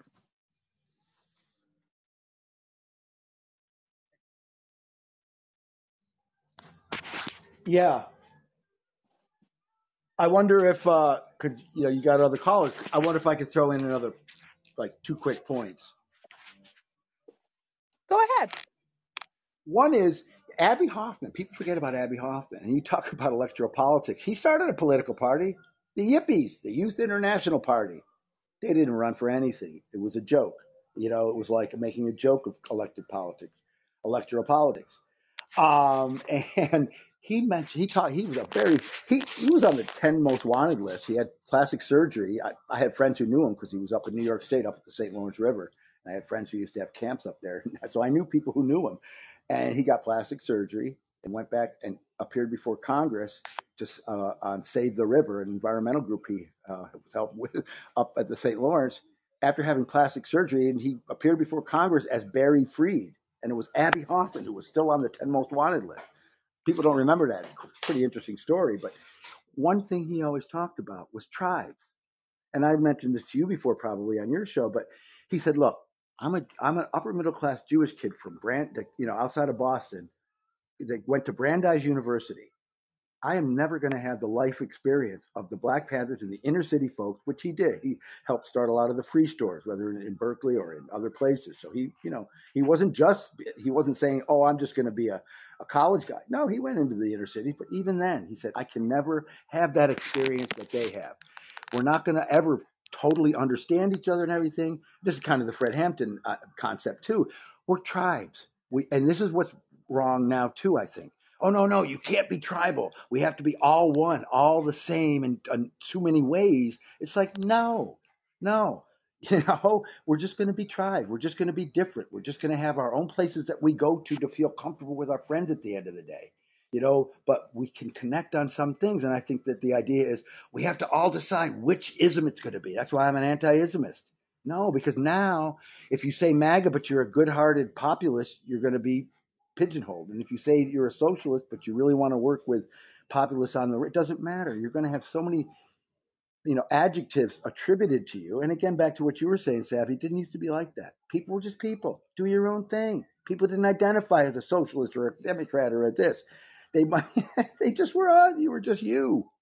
It's just crazy how things are just so bifurcated and trifurcated and quadricated. And it's like, it's all split up. One last thing, and this is sad, but the Occupy Wall Street people, I don't know if you see this in your chats, but people that, that are really freaked out about religious people, not just not just Christo, you know, fascist types, you know, SCOTUS and all that. I mean, just people that like they're coming from a religious point of view, and it's like they put their fingers together like they're looking at a vampire and this this idea that somehow if you're religious at all, regardless of whether you're a right wing, you know, but anybody who's religious, Occupy Wall Street had a big problem with that. No, no, no, we're we're not we're, we're anti religious people. I'm I'm anti organized religion, but I don't care if you're an atheist or an evangelical. I've been treated fine by evangelicals and been treated horribly by liberals, and so that's I think another problem is that we just we just think we all have to agree on so many things that we can't just agree to disagree on some things and work together on the things that we can. And I don't know, combination of all those things, I think. Thanks so much for that, um, Lance. Yeah, I mean, what other people do spiritually really is not is it's none of my concern. Like that's how how I felt about it. But um, you can't always expect uh what you do uh to be the popular uh set of opinions. So that's just something just to keep in mind. Um, and that's something that my I don't know. My my parents always told me it's like not everybody's gonna be on board with what you do, you know. So, uh, but thank you so much for calling in, Lance. I'm gonna go to uh, Ashira, who Thank you. is next. Thank you, Lance. Ashira, you're on the mic. Hey, how, hey, Sabby, how are you? Hello, how you doing? Um, doing great. Didn't know if I was gonna make it to the the call in tonight. Um, I got like two things basically I need to talk before I co- go on the topic. The first one, I saw the video of Nick going on uh Rising. I mean, Robby, he could not pull that a suave shit anymore. Like that smug thing, he met the wrong person to do that. Like Nick just pounced on him immediately when he tried to pull that uh I'm a libertarian shit I'm like, mm, I mean, you libertarians basically mostly vote Republican regardless, so you can say whatever fuck you want about uh, free speech. I mean, Pasta, I like Pasta, but I'm surprised he said he was a libertarian. But I know he's probably not on the same, uh, he's not on the same boat as those most of these right wing libertarians. He's probably a left wing one. Um, I'd rather co- consider him a leftist than call himself a, a leftist. Uh, no, libertarian leftist. Uh, I found it funny that throughout the entire thing, Robby just couldn't let it go because Nick was just punching him over and over and over again, and he kept coming back for more. And it reminded me of the. I don't know if you uh, watched the new uh, spin-off of uh, Game of Thrones, House of the Dragon. No, I've I've never seen it. I've never seen anything Game of of Throny related. Okay, okay. So um, I'm gonna well, okay. I'm gonna give you a little spoiler here. There's a point when I think it's episode three or four, and the princess, the king, is trying to get her to get married and there's a bunch of suitors, mostly a bunch of old men, but there's like a 14 year old that shows up, and the 14 year old is trying to get her to get her hand in marriage. But there's a guy on the side that's like talking shit, but he's much older than him. Yeah, that's probably like Rob Robbie, and that kid is probably like Nick. And as he as she like the princess is getting bored and she walks away, you see you hear a sword fight, and you think that somebody then you hear somebody get stabbed, and you think that's like the guy who's much older, the adult guy, but no, it's the 14 year old that fucking kills him. and I'm like, that's like Nick basically doing that to Robbie there because he thought Nick was just like, he thought Nick was nothing like a, uh, like a small fry, and Nick just bodied him over and over again. That's the meme for me when I see it. Like, it's that meme right there. Uh, the second second thing I want to talk about, it's uh the whole MAGA communism thing I'm like, what the fuck is wrong with Jackson with this MAGA thing? Like, he should know by now that basically MAGA communism is not a thing. Like, I, I see TYTs talking about it. I see, uh, uh, Sam Seder, but, well, well, if TYT's talking about it, so eventually Sam Seder is gonna grab it. I mean, he does suck on that TYT, whatever. Um, you have him like basically telling the video as like, he, he doesn't even call Jackson by name. He just called them some random shit and he puts MAGA communism in there. And I'm like, mm, Jackson, what are you doing talking about MAGA communism? Like, the, the Republicans don't even know what basically socialism is. They don't even know what communism is. I don't know. I'm not a big knowledge on socialism and communism, but I, I'd rather basically talk about the issues than, than try to label people socialism, communism, that kind of stuff, because that will turn them off, turn them off quick. Because for them, communism is socialism, and socialism is communism. Yeah, I think um well MAGA communism was trending. Yeah. So that's that's probably why TYT talked about it because it it was trending. You know, uh, look, I'm I'm not down with MAGA communism. Jackson Hinkle knows that. Um, I agree with him on some issues, and there are some issues I don't agree with him on. Um, but like I said before, if anything, they're going to want you to move to the right. They're not going to want to move to the to the left. And I've I've had these experiences, so I know. Um, and I think that in reference to you know like Nick's uh appearance on Rising. Yeah, Nick killed it. If you guys haven't seen that episode, definitely watch it. It's the episode where they talk about uh, Venezuela and the migrants. It came out today. Uh, Nick killed it, and I knew it because I obviously I know Nick, and I was like, watch, Nick's gonna go in really calm at first, but as soon as he starts to get attitude, Nick's gonna go off. And that's what happened. Robbie made the mistake of laughing at Nick, and I was like, "Oh, that's it. That's game. That's game. That's game. That's game set match." So yeah, he he like he killed it. Like he did a phenomenal job, and you know, shout out to shout out to Briahna Joy Gray because you know she she's the reason why like Nick was on. She's the reason why I was on. Like she really pushed for that. So I think that now more people are getting to hear like our message. So I really do uh appreciate that. So it's Uh, and and we were on we we were on bad faith this week too. That episode will come out next week. So it was me, Nick, and CJ. So that should be a pretty good episode as well. I don't. I don't think the guys are coming back anymore. After Nick bodying him, I don't think he's gonna. He's probably gonna have a say. We can't have Nick back if he knows about uh, Quantum J. He can't have. He can't have him on the show because he's probably gonna get bodied again. and so I think you're the only one that they'll probably take in because you're the soft-spoken one. So the, the you're the one that looks PMC to them. So you're the only one they'll probably take. They can't take the others. Um, as for the Shaun King thing, I'm like, yo, when are people gonna basically look at Shaun King for what he is? He's a grifter. Like Shaun King will pretend that he's black and he's he's he's all white. Like I, I look at his family tree. I don't think that he's got one white person. If he one black person in his family, if he does, he must have escaped me. But I'm pretty sure that family is all white. So where is he getting that blackness from? Like, I mean, did him and uh, Rachel Dolezal hook up or something? Well, I'm confused, Ashura, because some people have said that Shaun King is actually a white guy. Yeah, that's what I've been saying. Yeah, Like his whole family is white. So I, I don't know why he's saying like he's black. He's light skinned. You know, they say he's light skinned. He's biracial, but his family is white. Most of his family is white. His brothers and sisters. Like, where is he getting this thing? Like, and six million dollars? I mean, how is he not in prison yet? How's this guy not in prison? And I wonder, like, if any, if any's gonna anybody's gonna mention TYT, because I'm pretty sure he must have basically looked at the TYT book, uh, you know, the seven, like the four horsemen of the apocalypse. I guess he probably looked at uh Cenk Uygur's uh bio, how he did it, and basically ripped people off. let me tell you something. I consider that to be like white collar crime. Like I feel like you embezzled money, Well, that's what he did. But people still give money to him, Ashura. people will still give money to him. Like I'm like, why why are you posting that you need people to donate money or you're gonna have to shut down your podcast? Guys, I have a podcast on Spotify. Like so my interviews that I do on YouTube, Eric um takes those and and he converts it to an audio file, an MP3, and we post them up on Spotify as audio for people who just want to listen to the audio when they're on their way, like going to work or something like that. It's free. So what is he what do you need the money for? So he's on a website that's free and says they're gonna shut down his show. Like, is he on Patreon or some shit? I don't know what he's on. I know he's made a lot of money. I know he has like a million dollar house.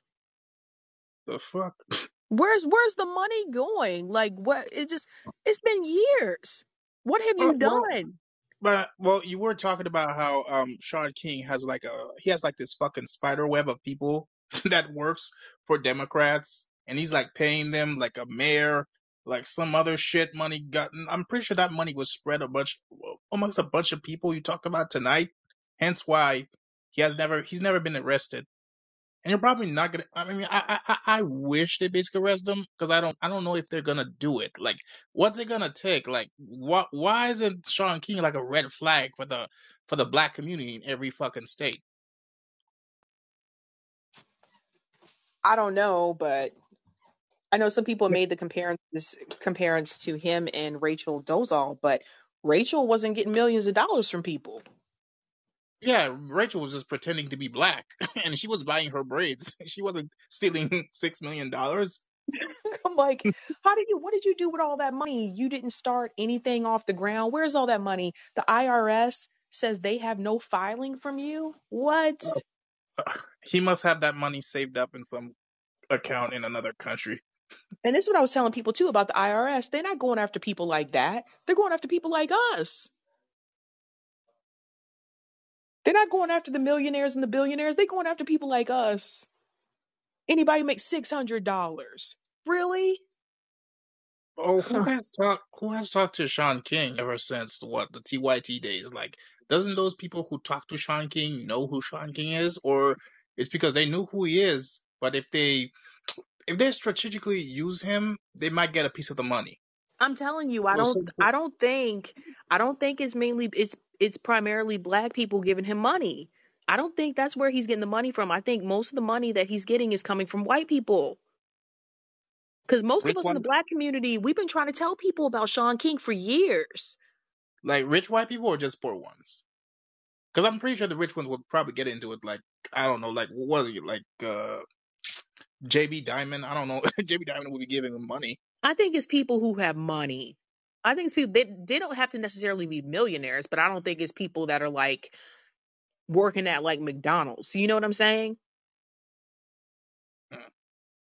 Oh, did you ever did that story about uh, the McDonald's worker that was leaving, and they he did like 25 years, and they gave him like a goddamn pen. They gave him a pen, like two voucher tickets, It was two voucher meal tickets. it was Burger King. Yeah, I talked about that. I covered that story. That was Uh, bullshit. oh, uh, that that was disgusting. I mean, really, like they don't they don't even think so highly of the guy. Voucher tickets, two voucher meal tickets, pens. You can buy that shit like in the dollar store. Like who fucking needs basically pens from your boss as you're leaving after 25 years? I mean, at least at least if they if they really wanted to basically say they they, they like this dude for working for 25 years, he he did he, he never missed a day. Put put money in his account, like give him fifty thousand dollar check, 25 minimum 15, 15k. And you know what was the sad part about that? He actually didn't have a problem with what he received. It was the viewers, it was an audience outcry that brought attention to his story. He actually was fine with what he got. He wasn't complaining about it. What does that tell you about the system that we have in this country? You can work for a country for over 20 something years and they just give you a pen and a movie ticket and and candy, shit that's going to rot your teeth. Come on. I mean, I would have looked at it weird. I'm not like, okay, bitch, bye. Okay, I'm not coming back. So why you why you disrespect me like this? I would have been okay with it.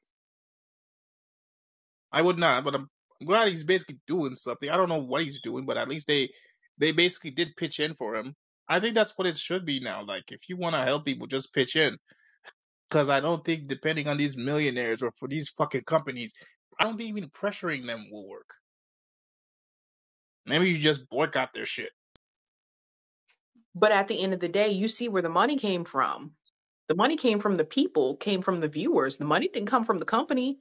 And that, again, that goes back to mutual aid. At the end of the day, the money is going to come from the people in your community, not from the company. Uh, did you do any uh any work? Did you look anything about the war? What's going on in Ukraine right now? I I saw that Kyle Kulinski had a video saying that the people they want to go basically in Russia, like certain certain portions of Ukraine, they want to go they want to go live in Russia, basically be part of Russia, but be independent. And Kyle Kulinski tried to basically muddle the waters. I'm like, if these people want to want to do it voluntarily because they don't want Azov coming in their, their territory. It's like what happened with Crimea. Crimea basically wasn't forced into Russia. They basically did it on their own because the Azov people were coming in. So I don't know what the hell's wrong. I haven't watched Secular Talk in like two years. Um, I think Kyle Kulinski sold out a long time ago. And me, honestly, like I can't really talk about it like I used to anymore because I did get a notification on YouTube when I did actually it was no, it was on Google Google Ads, um, AdSense, I got notification that they will be censoring content that is uh, Uk- uh, Ukraine coverage. Also, they're going to be censoring content that doesn't cover the Queen's death in a way that they see fit. So I haven't. Um, that's why I that not? haven't really been covering it. I'll talk about the money that's been donated and why I think that's bullshit. But in, in reference to the actual war, I haven't been covering it because YouTube has that notification on YouTube Studio now that they will be censoring that content.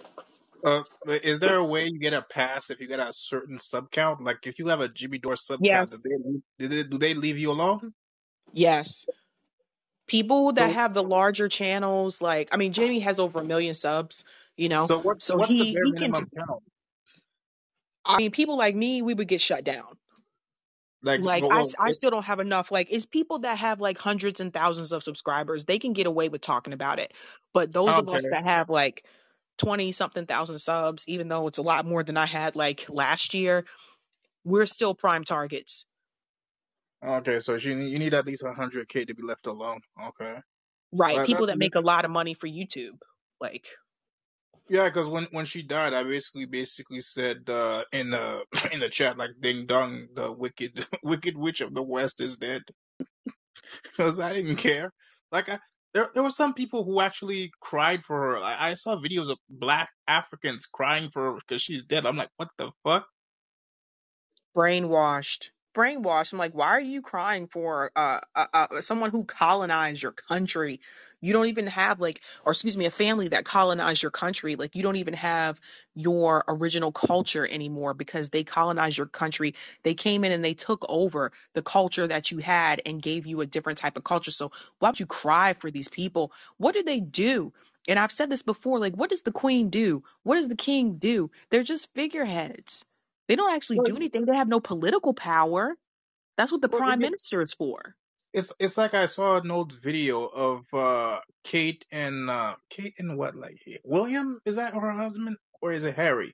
Like they they were basically in an African country and they were being hoisted up like it's Yep. 19 fuck like it's 1940 and you're going on a hunt for elephants Yeah. and you're like I'm like what the fuck is this? And I commented like a bunch of people like I'm thinking it's like a bunch of British pro pro royalty. They all ganged up on me. I'm like, oh my god, it, it, it, that, that that's not racism, man. That that that's basically so, that that that is a, that that's how the culture is down there, man. They they have to hoist you up.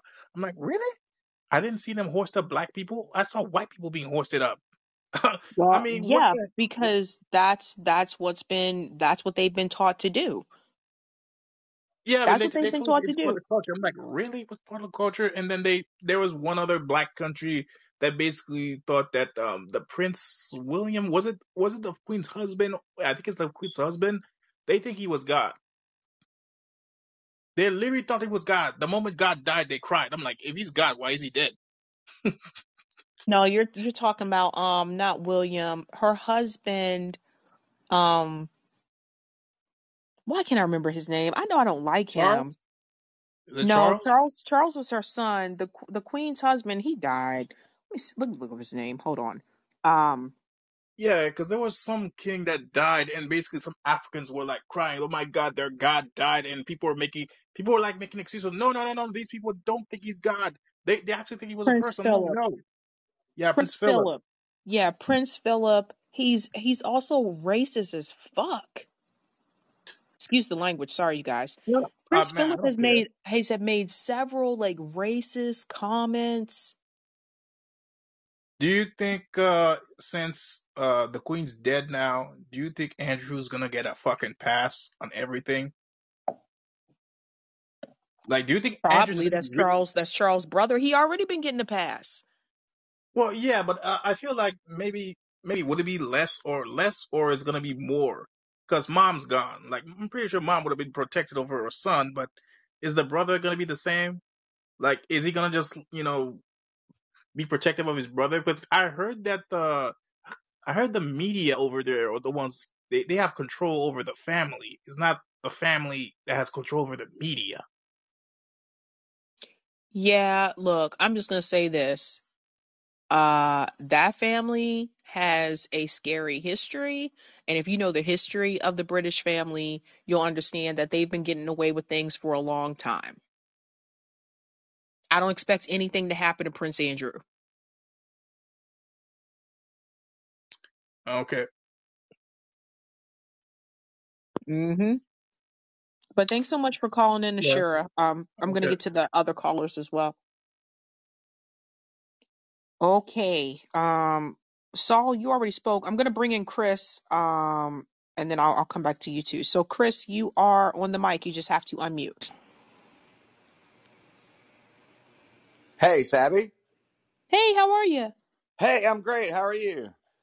I'm great.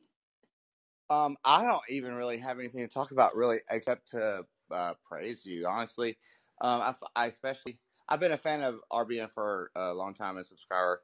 Um, but like your recent um on the hill, uh, it was just like awesome and perfect. And um, anyway, I was just really calling to fluff you up. Oh, thank you so much. That's really sweet. Yeah. Um, going on the hill was like it was it was interesting because you don't when you go into other people's shows, like you don't know what platform, what streaming platform they use. So all of us, like we use different platforms. I use like StreamYard and they were using like Skype. Um, but it's it's very different. Like it was it was interesting because it's a different setup. Um, you could hear like the producers in the background. Um, and yeah, it it was just it was different, but it was a great experience. I think it, it taught me how to get my ideas out very pretty quickly because I knew how long the segment was going to be. So I, I knew what the topic was. So I was like, okay, I, I want to hit on these points and I need to do it within eight minutes.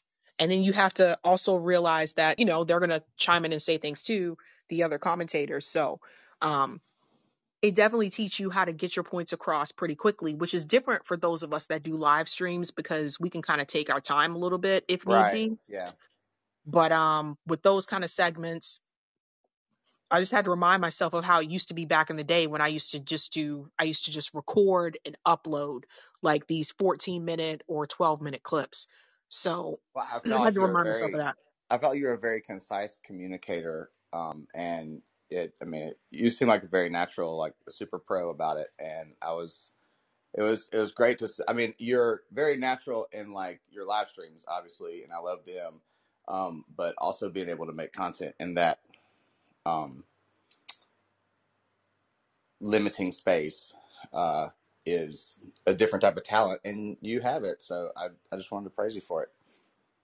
Thanks so much. Yeah, I it was funny because when I went on there, I didn't know if Robbie was going to be on there too. I thought it was just be like me and Bree. And then when I got on there and I saw Robbie was on there too, I was like, oh fuck.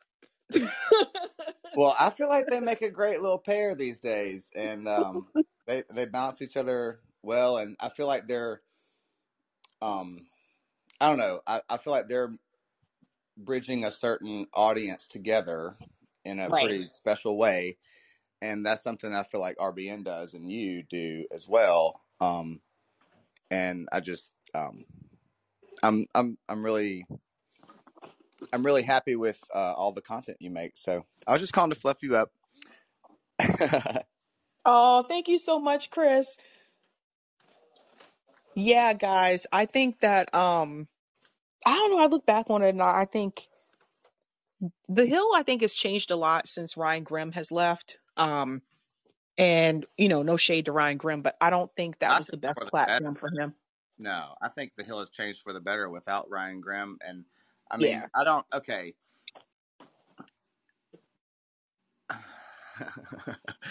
I, I don't particularly care for breaking points these days. So like it was it was kind of funny to see. It's just strange the it's strange the way certain content creators have gone in a supposedly um, independent uh, platform and they're creating this new network and everything. And now the people that I actually like actually really politically believe very similarly to and um, they're actually creating content on the corporate hill and it's just it's it's kind of strange the the way the personalities have landed in this particular moment um and i don't know i Yeah, like and it's different. You know, I think and and also like looking back on it and I, and I do have to say like I think Kim I think Kim Iverson was a great addition to the Hill and i I think think it's was too unfortunate. yeah Yeah, it's unfortunate she's not on there anymore and like we yeah don't we don't agree on everything, but I still think like she was a powerful voice like on the Hill. So me too I and think she also brought a particular like the the thing that i feel like that the the thing that i feel like the hill rising is doing right now and i don't know who is giving who is allowing this to happen like is it the producers just happen or is the hill just seeing it as actually a lucrative thing right now? Like why is this actually happening on a corporate um platform?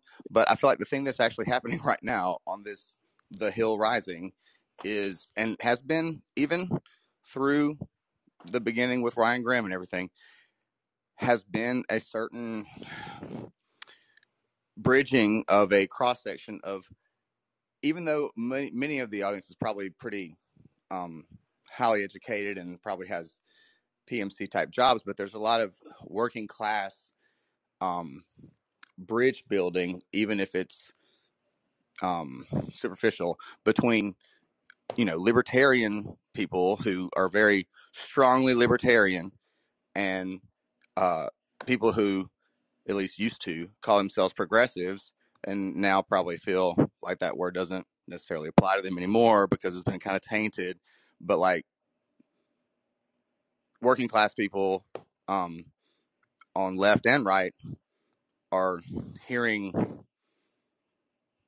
it's it's a place that they can agree and see people who disagree for sure, but agree on certain things, and it makes I feel like it's perhaps building a uh, I don't know how to describe uh, like it's building a connection between two people who two different types of people who might end up one day voting for the same candidates. Yeah, it's it's really interesting, and I will also say, you know, um, I was surprised when they reached out to people like me and Nick and invited us on because the Hill is corporate media, and we're not we're not corporate media friendly. I mean, the things that we talk about, um, you don't usually see people come on and talk about on corporate media. So I was I was really Right. surprised. I I mean they, it may be just because they see it as some way to get clicks, you know, and okay, fine. get, get let RBN get on this platform and talk to these people who are probably going to latch on to something that you say. And I mean, most of that audience is probably pretty conservative, but I feel like there's bridges to be built um, because I mean, I I just don't think there's any way to vote for Democrats or Republicans anymore. I just I can't. I've never I, I've only voted for like re- uh, I've always been voting for Democrats generally. Um, anyway, I live in Alabama. I'm a middle school teacher. Like I'm um, in a strange community. Um, it's it's a great community. I love it. Um, but you know, I feel like working class people across. I feel like, especially having you on and um, what's his name, Nick. I haven't seen the segment yet, but I'm I'm just glad that the Hill had RBN people on recently, and it's great. It's it's it's a great crossover. It- Maybe there may be nefarious reasons for them having done it, but I'm I'm glad they did. Thank you so much, Chris. Yeah, um, thanks so much for calling in, Chris. I'm gonna go to the next caller. Thanks, Abby. Love your content. Keep it up. And uh, so we're going to go ahead and, and bring in uh, Saul here. But yeah, I will say uh, again, for people who are not aware, like Briahna Joy Gray did say on RBN that, you know, she did push for that to, to get us to come on. So I think that was really like great of her to do because, you know, we're, we're, we've been kind of shadow banned uh, for a while. I mean, like you don't see us on Breaking Points. You don't see us on Krystal Kyle and Friends. Like we've been kind of you, you will never see us on majority report or tyt so like yeah we've been kind of shadow banned in the space uh saul go ahead Hi, love. Can you hear me? yeah i can hear you Sabby? Oh, cool. Uh, yeah. Um, I just wanted to latch on to something that la- uh, I think it was Lance and Ashura. I mean, they hit they had they, they hit a lot of good points, and um, to the perspective of their spirituality and the religion and people. I mean, that makes a lot of basis in the per- the way the person like behaves and reacts to their you know to what they see around them. So what I was thinking is like how how can we coalesce? I mean, how can we get together? Because I'm a Taino, I'm Dominican, but and I had to learn that I had I was Taino Arawak.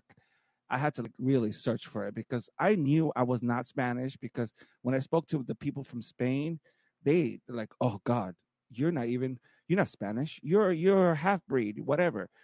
So it's it's really hard to coalesce around a movement when things get clouded in labels and in in personalities. It's hard to to find your your your your voice in in that space. What do you think? i agree um sorry there was a loud car that went by um i agree i think that you know people have these labels so that people can understand like how they identify right or how they what their political views are that's why a lot of people have these labels but sometimes labels can turn people off. So people may not even be willing to hear what you have to say if you present them with your label first and then your political views after that. You may not even get to talking to people about Medicare, Medicare for all if you start with your label or if you start with who you're a supporter of. And I've, I've experienced that myself. And that's why one of the things I have learned is that talk to people about the issues. Don't go in with the labels. Talk to people how they feel about healthcare, how they feel about workers' rights. Start with that, and that's where you'll find like common ground.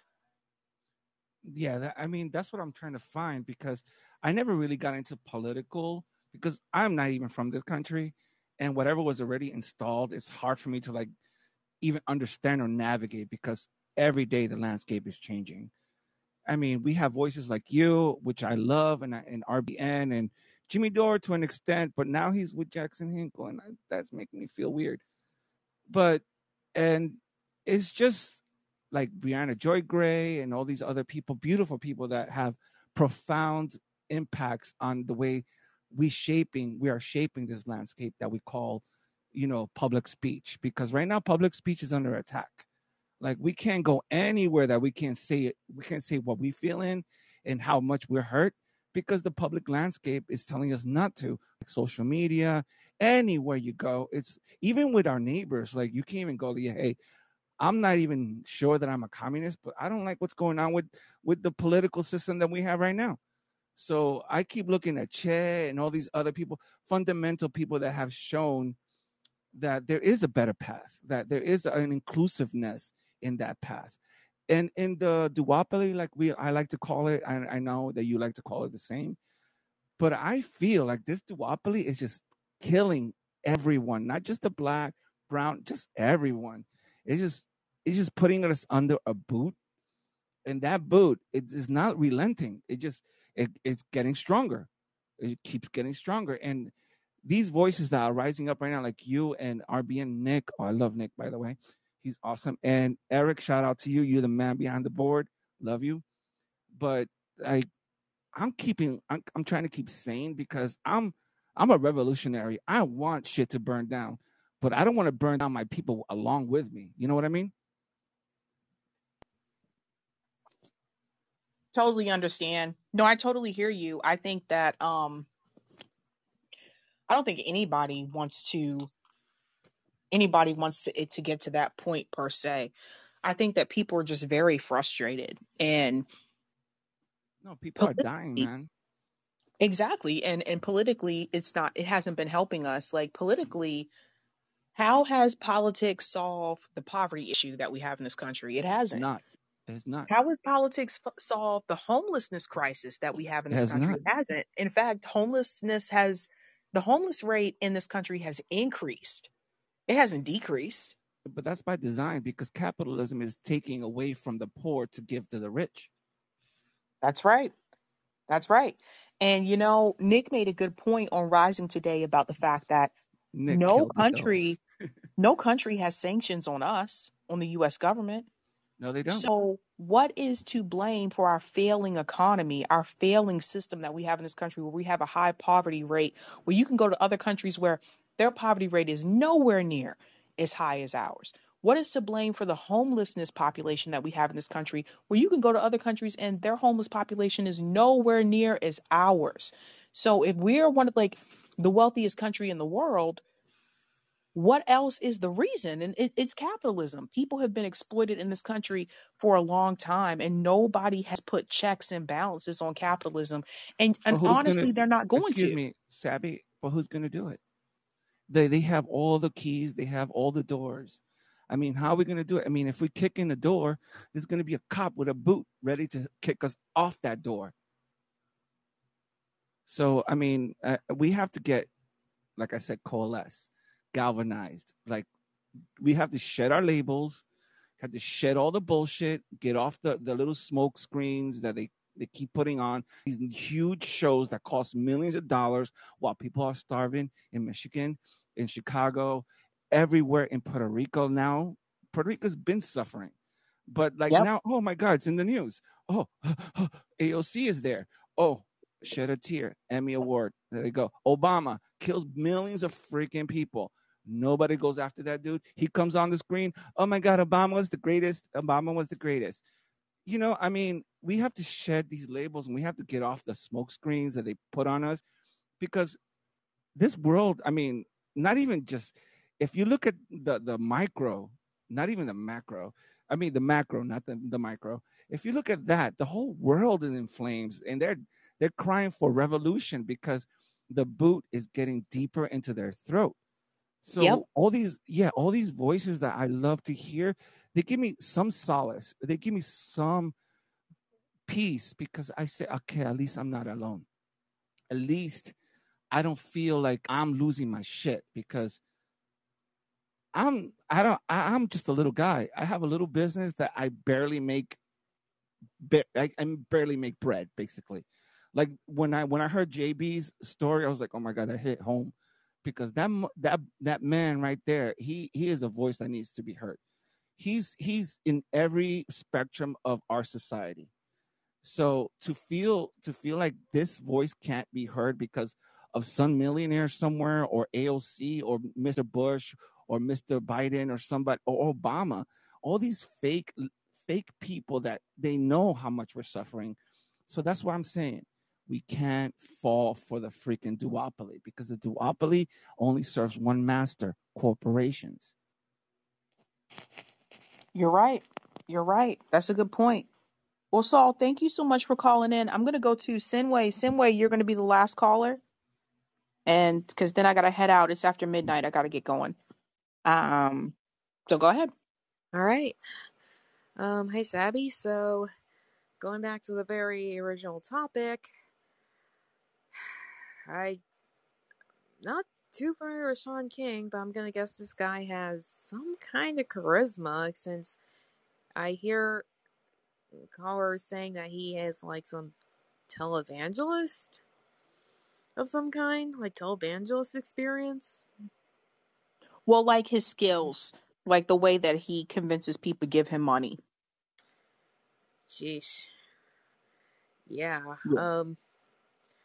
Also, uh, apparently, I like to add in the fact uh, about this the non-profit complex or industrial complex. Well, basically, it's like th- there's a whole bunch of nonprofits just throughout this country, and while I can respect some for what they do in helping communities, heck, I've volun- I was a volunteer work as at a non at a nonprofit.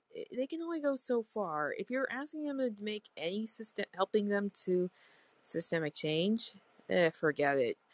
Like, especially, just especially the political nonprofits. Just no, no. It, it can only go so far because they are very dependent on um they're very dependent on like their their donors, the people that pay them, and so they have to be careful on how they approach things. So, but then again, I'm sure this guy, along with others, have used these nonprofits just to make themselves rich. I'll admit. So, I, I have, Yeah. Yeah, nonprofits aren't what they used to be. Um, they've just they found other ways to make money, but they still have the nonprofit name, I know, and you know, people get confused and people think, "Oh, yay, this is uh, a good organization that I'm supporting," and then you come to find out that like, here's something I'll tell you guys. Uh, I remember I was applying for jobs at nonprofits because again, I thought working for a nonprofit would be like I would be doing a good thing for the the community. I know. And you know was what I found out? A lot of these nonprofits are backed by like millionaires, billionaires, like The military industrial complex. yep. You'd be surprised. Like you have to do a little bit of digging, but you'd be surprised. Like you you have to see who actually is funding them and you have to know like just because it says that so and so is the director or the founder of the nonprofit, you need to look into the founder and you need to look into where the money's coming from. And that's how you find out that a lot of them are backed by like millionaire, billionaire money. Um, so they're they're able to say they're a nonprofit, they were able to file for it, but where's the money coming from? And who's making all the money? So some of these founders of these nonprofits are making millions of dollars. Exactly. Um, I also want to say it's, I. It seems like the U.S. Ha, is like, yeah, let's rely on these guys and not actually be the ones to help out. Um, and I'm not just talking about the congressional government. I'm, I'm not just talking the federal. I'm also talking like, um, the, the state and this, like the states, for example, like, um, when COVID hit, um, and the relief funds came out. Um, I remember that when I was looking at my county, um, apparently they had this funding and it went to like all the various nonprofits and organizations said directly to the people, which, like, um, okay, I get it, but what about helping the people directly for, you know, the necessities? That's right. That's right. I mean, those organizations, they'll take in money, they'll take in a lot of money, but then it's like, is the money actually going directly to the people who need it? And I learned that too when I used to like volunteer for charities. I volunteered for the Red Cross. I volunteered for Habitat for Humanity. Although Habitat for Humanity is a little bit different because you're actually building something. That's Um, good. but the Red Cross, however, if you're going to Mhm. donate money, I will tell you guys right now, do not donate money to the Red Cross. Most of that money does not go to the people who need it. Most of that money goes to the people who are working for the Red Cross. You'd be surprised. Oh, seriously? Oh, wow. That's the I thing about even know that. charities, charities versus mutual aid. Charity charities are a top-down organization. Mutual Mhm. aid is a horizontal organization, and that's why uh, mutual aid is actually better than charities. So you gotta be careful with those two. These philanthropies, these charities, uh, these celebrities, and these politicians like Hillary Clinton. They start like, "Oh, I started this new charity. I started this philanthropy." They're tax write-offs, so they Yeah. get like that benefit from it too. Like you really have to ask, like, where is the money going? Oh yeah, definitely. Oh, and by the way, um, I'm trying to do do some try and convince my organizations to switch to mutual aid instead of like well doing mutual aid alongside. I get that starting one, get trying to do one off the ground is difficult because resources, but sl- but the, one of the roadblocks I'm finding is that they say, but there's already services out there. There's the food banks, there's the food distributions, there's all the service the county provides, kind of thing. We don't, you don't need to like invent the wheel again, kind of thing. But okay, I get what you're saying, but some of these guys aren't able to get caught, aren't able to drive. Some might not know about it, like either because no internet or too tired to like look up stuff. And the point of mutual aid I want to do is, well, connect with people and have them more involved with the county. So, do you think that perhaps if I, I don't know, like put in a goal for what I want to do do toward mutual aid, do you think more people they would be more willing? Because I want to be like get more people to be more or active in the community, kind of thing. Yeah, I think it helps if you can tell people what your goal is, like what your end game is, and then also like what exactly do you want to do for people in the community? What is the mutual aid for? Um, and I know people mention food banks, and food and food banks are good, um, but I don't want people to think that mutual aid is just donating food to people. Mutual aid can be done in multiple ways. It's Yeah. it's food, it's it's health care, right? Like the Black Panthers had free clinics that they created. It's uh clothing. It's it's uh helping someone well, you I don't know where you live, but where I live like when we go into winter, it snows a lot here. It's helping people, it's shoveling people's driveways, shoveling people's cars that can't physically do it and some people can't, right? Yeah. Um it's things like that. It's it's offering services to people. Some people can't go pick up their prescription meds uh, because they're disabled and they have to rely on uh, some type of delivery service to get it to them. Uh, why not just have that be part of the mutual aid that you do? That's one of the things that some people do. They go pick up prescription meds for people and they drop those things off to people so they don't have to stress and worry about how they're going to get it. Some people have the money to buy groceries, but they can't get to the grocery store. So instead of them relying on Instacart, which is expensive, Yeah. they can have a mutual aid service where people actually go grocery shopping for them. And that way they don't have to pay so much money to like Instacart. It's things like that. Like you'd be surprised what people need help with. Uh, babysitting for free. Uh, not everyone All can right. afford daycare. That's another big one, right? So I have, those are different ways you can help people. yeah. So one of the ideas I have, which can definitely be help. I mentioned before that there are some people in the, my county that don't have cars. There are two services, um, but sadly there's a bit of restrictions. The first one it is only for elders, and the second one is only for doctors or medical anything. So anyone who's probably needs to get to their job or other things is like not much. So I was so I'm thinking to myself that I wonder if like doing like a car sh- or my own rideshare kind of thing or kind of carpool just help people get around perhaps. And the closest I'm also thinking mutual aid closest they do do delivery and it's and the what they deliver is like food and toiletries that were been donated from one of the organizations. So Those are good ideas. I mm-hmm. mean, rideshare is really good. I mean, how many people contact Uber and Lyft nowadays, right? Mhm. So that that's that's a really good one. I think that's a good idea. Mhm. Um, that would be a great one to be honest with you, because especially in areas where there's no public transportation. Oh yeah.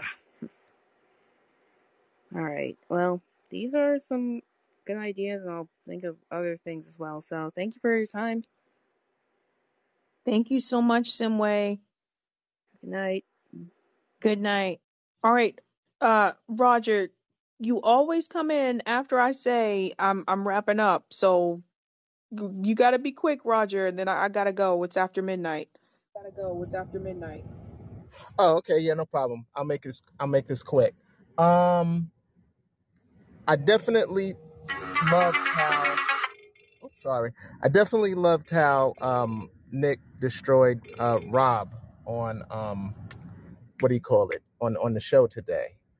Um, Briahna Joy Gray's face said, "Get him, go get him, Nick." Um, and uh, what do you call it? Um, yeah, I just wanted to uh push back on um what was said earlier about cooperatives being um capitalistic. Um, if capitalism means exploitation being of the environment, workers, consumers, the community, the economy, or whatever, to satisfy the greed of the few, and I don't see how when workers own the means of production and the profits gets evenly distributed and everyone has equal power in where the company goes, that doesn't sound capitalistic. That sounds more socialistic. Also, the fact that since they come from the community the plant is located in, they're less likely to pollute, outsource, plus put workplace safety and community at risk than than push the the cost of doing business onto the government. So I don't I don't see it as a I don't you know I don't see how anyone sees it as a as a capitalistic venture. I see it more socialistic. Um, you but but uh, there was something else I was gonna say, but I, I forgot what it was or whatever the case was. But um, oh by the way, I got you a new customer. I had a customer last night that was from Boston, so I introduced him to you. So you might have one more uh, tick up in your viewership, getting you closer to a million views. oh, that's that's funny. That's interesting. Uh, Roger. Yeah, yeah. This guy looks like. Look, I looked at him. I was like, this guy looks like Chris Matthews. It wasn't Chris Matthews. Don't worry. But Oh, emoji guy. him what you was. What, what happened now? That's that's the emoji guy. That's that's the, emoji guy. the emoji guy? Yes. Oh, that's what you call Chris Matthews, the emoji guy. He looks like an emoji. He looks like an emoji. Now that now that you say that, yeah, I, I guess you're right. He does. What's the emoji with the glasses? Hold on, I'll put it in the I'm gonna put it in the chat. Where's the emoji face with the Oh, now glasses? I just remembered. Um, you was talking about Glenn, Glenn Greenwald in in the Intercept. Um, he started. He was the one that started the Intercept. Yeah. Oh, okay. I thought you said you didn't know that he was that he was with the Intercept or something like that. I didn't know that Shaun King was. I didn't know that Shaun King was. Oh, oh, that's what was said. Okay, all right, all right, okay, yeah. Yeah. But you know that was it. Yeah. All right. Well, thanks so much, Roger. I am about to head out. It's I am about to head out. Yeah, no, oh, I got echo. I try not. I try not to come on come on last. I usually try to after everyone gets their say or whatever. I usually try to when I hear some good points or something I want to respond to of what I was what was heard before. That's what I usually do. But you know, not trying to keep you up. Thanks so much. Oh, wait a minute. Eric just told me Chris Matthews or Chris Hayes. Chris Matthews or Chris Hayes. Oh, No, I was talking about looked like Chris Hayes. Matthews. Oh, I was talking about Chris Hayes. Oh, oh, oh, okay. Chris Hayes looks like an Nah, he said emoji. this. Hayes looks like an emoji. Okay, I, I I guess you could say that. The- When you was talking about labels before, um, the guy was just like, "Oh, you know, like, so she's a liberal." I was like, "Nah, we hate liberals." Uh, so you know, I so he's like, "Oh, is she conservative?" I nah, we, we, we're not fond fond of them too. I, I would, I was just like, if you had to give him a label, I'd probably say socialist or Marxist. But then I started explaining to him about the things that you talk about about those uh, the rainbow lines, the lane, the rainbow uh, transit system, and I was like, yeah, she doesn't like Michelle Wu either, and it's like, oh yeah, she's terrible, and um, you know, I, I just started, you know, all the Boston stuff and Massachusetts stuff you talk about, I was like throwing at him, and he was like, oh wow, you know, I, I, I even showed him a video of yours. He was like, oh, oh, okay, all right, all right, sounds good, or whatever the case is. And why is this guy? co- Oh, hello? Oh, yeah, yeah, no problem. Yeah, yeah, yeah, yeah, yeah, yeah, no problem. Um, yeah, yeah, yeah. So that was um, so I don't know. You might have one more viewer. Oh, thanks, Roger. Roger recruiting people while he's driving. Oh, oh, and um, one more thing. I picked up at Yankee Stadium, and I had a, you know, I don't, I don't mean to break this to you, but I had a couple. The girlfriend was Yankee, and the boyfriend was was was was from Boston Red Sox, and you guys lost by one in the bottom of the tenth. Oh, So I'm sorry to break that to you. I hate the Yankees. I hate the Yankees. Yeah, I know that. That's why you know I had to tell you. Damn that Arod and Gener P Dam that A Rod and Jeter Pete. Damn Yankees. I know A Rod doesn't still play for the Yankees anymore, but still. Damn, we suck I'm this looking at year. I'm looking at a Massachusetts license plate in front of me. I'm like, you Ah, guys are everywhere. those damn Yankee pinstripes. Those damn Yankee pinstripes. yeah, it was all over the place. Out of the rules. You guys know the Yankees baseball players can't um baseball players can't um they can't have facial hair. They can't have facial hair. Uh, oh, I didn't know that. It's a Steinberg rule.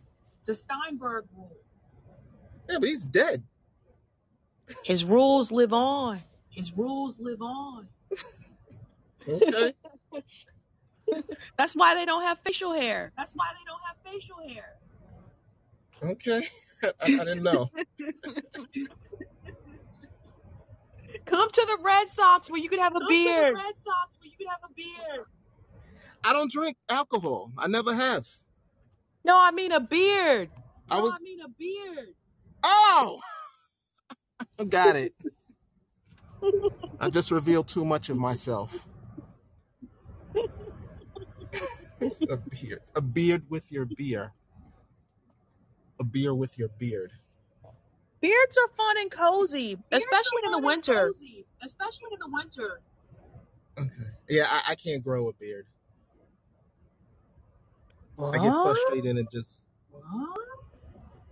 Not only it's it's not like some people just have an afro on their face. That that's not me. It just doesn't happen for me.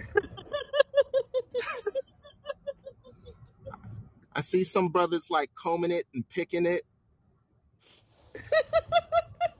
I was just like, it it don't get like that with me. It's just it's there. It stops and say, all right, this is all we doing. Riders. All right, I gotta go. It looks like Uber's calling me up because I think someone left their phone in the back seat or something. So I'll check later.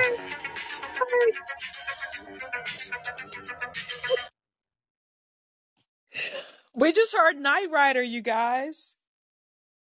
The Knight Riders theme song. All right, guys. Thank you so much for hanging out with me tonight. I'm I'm in a silly mood now.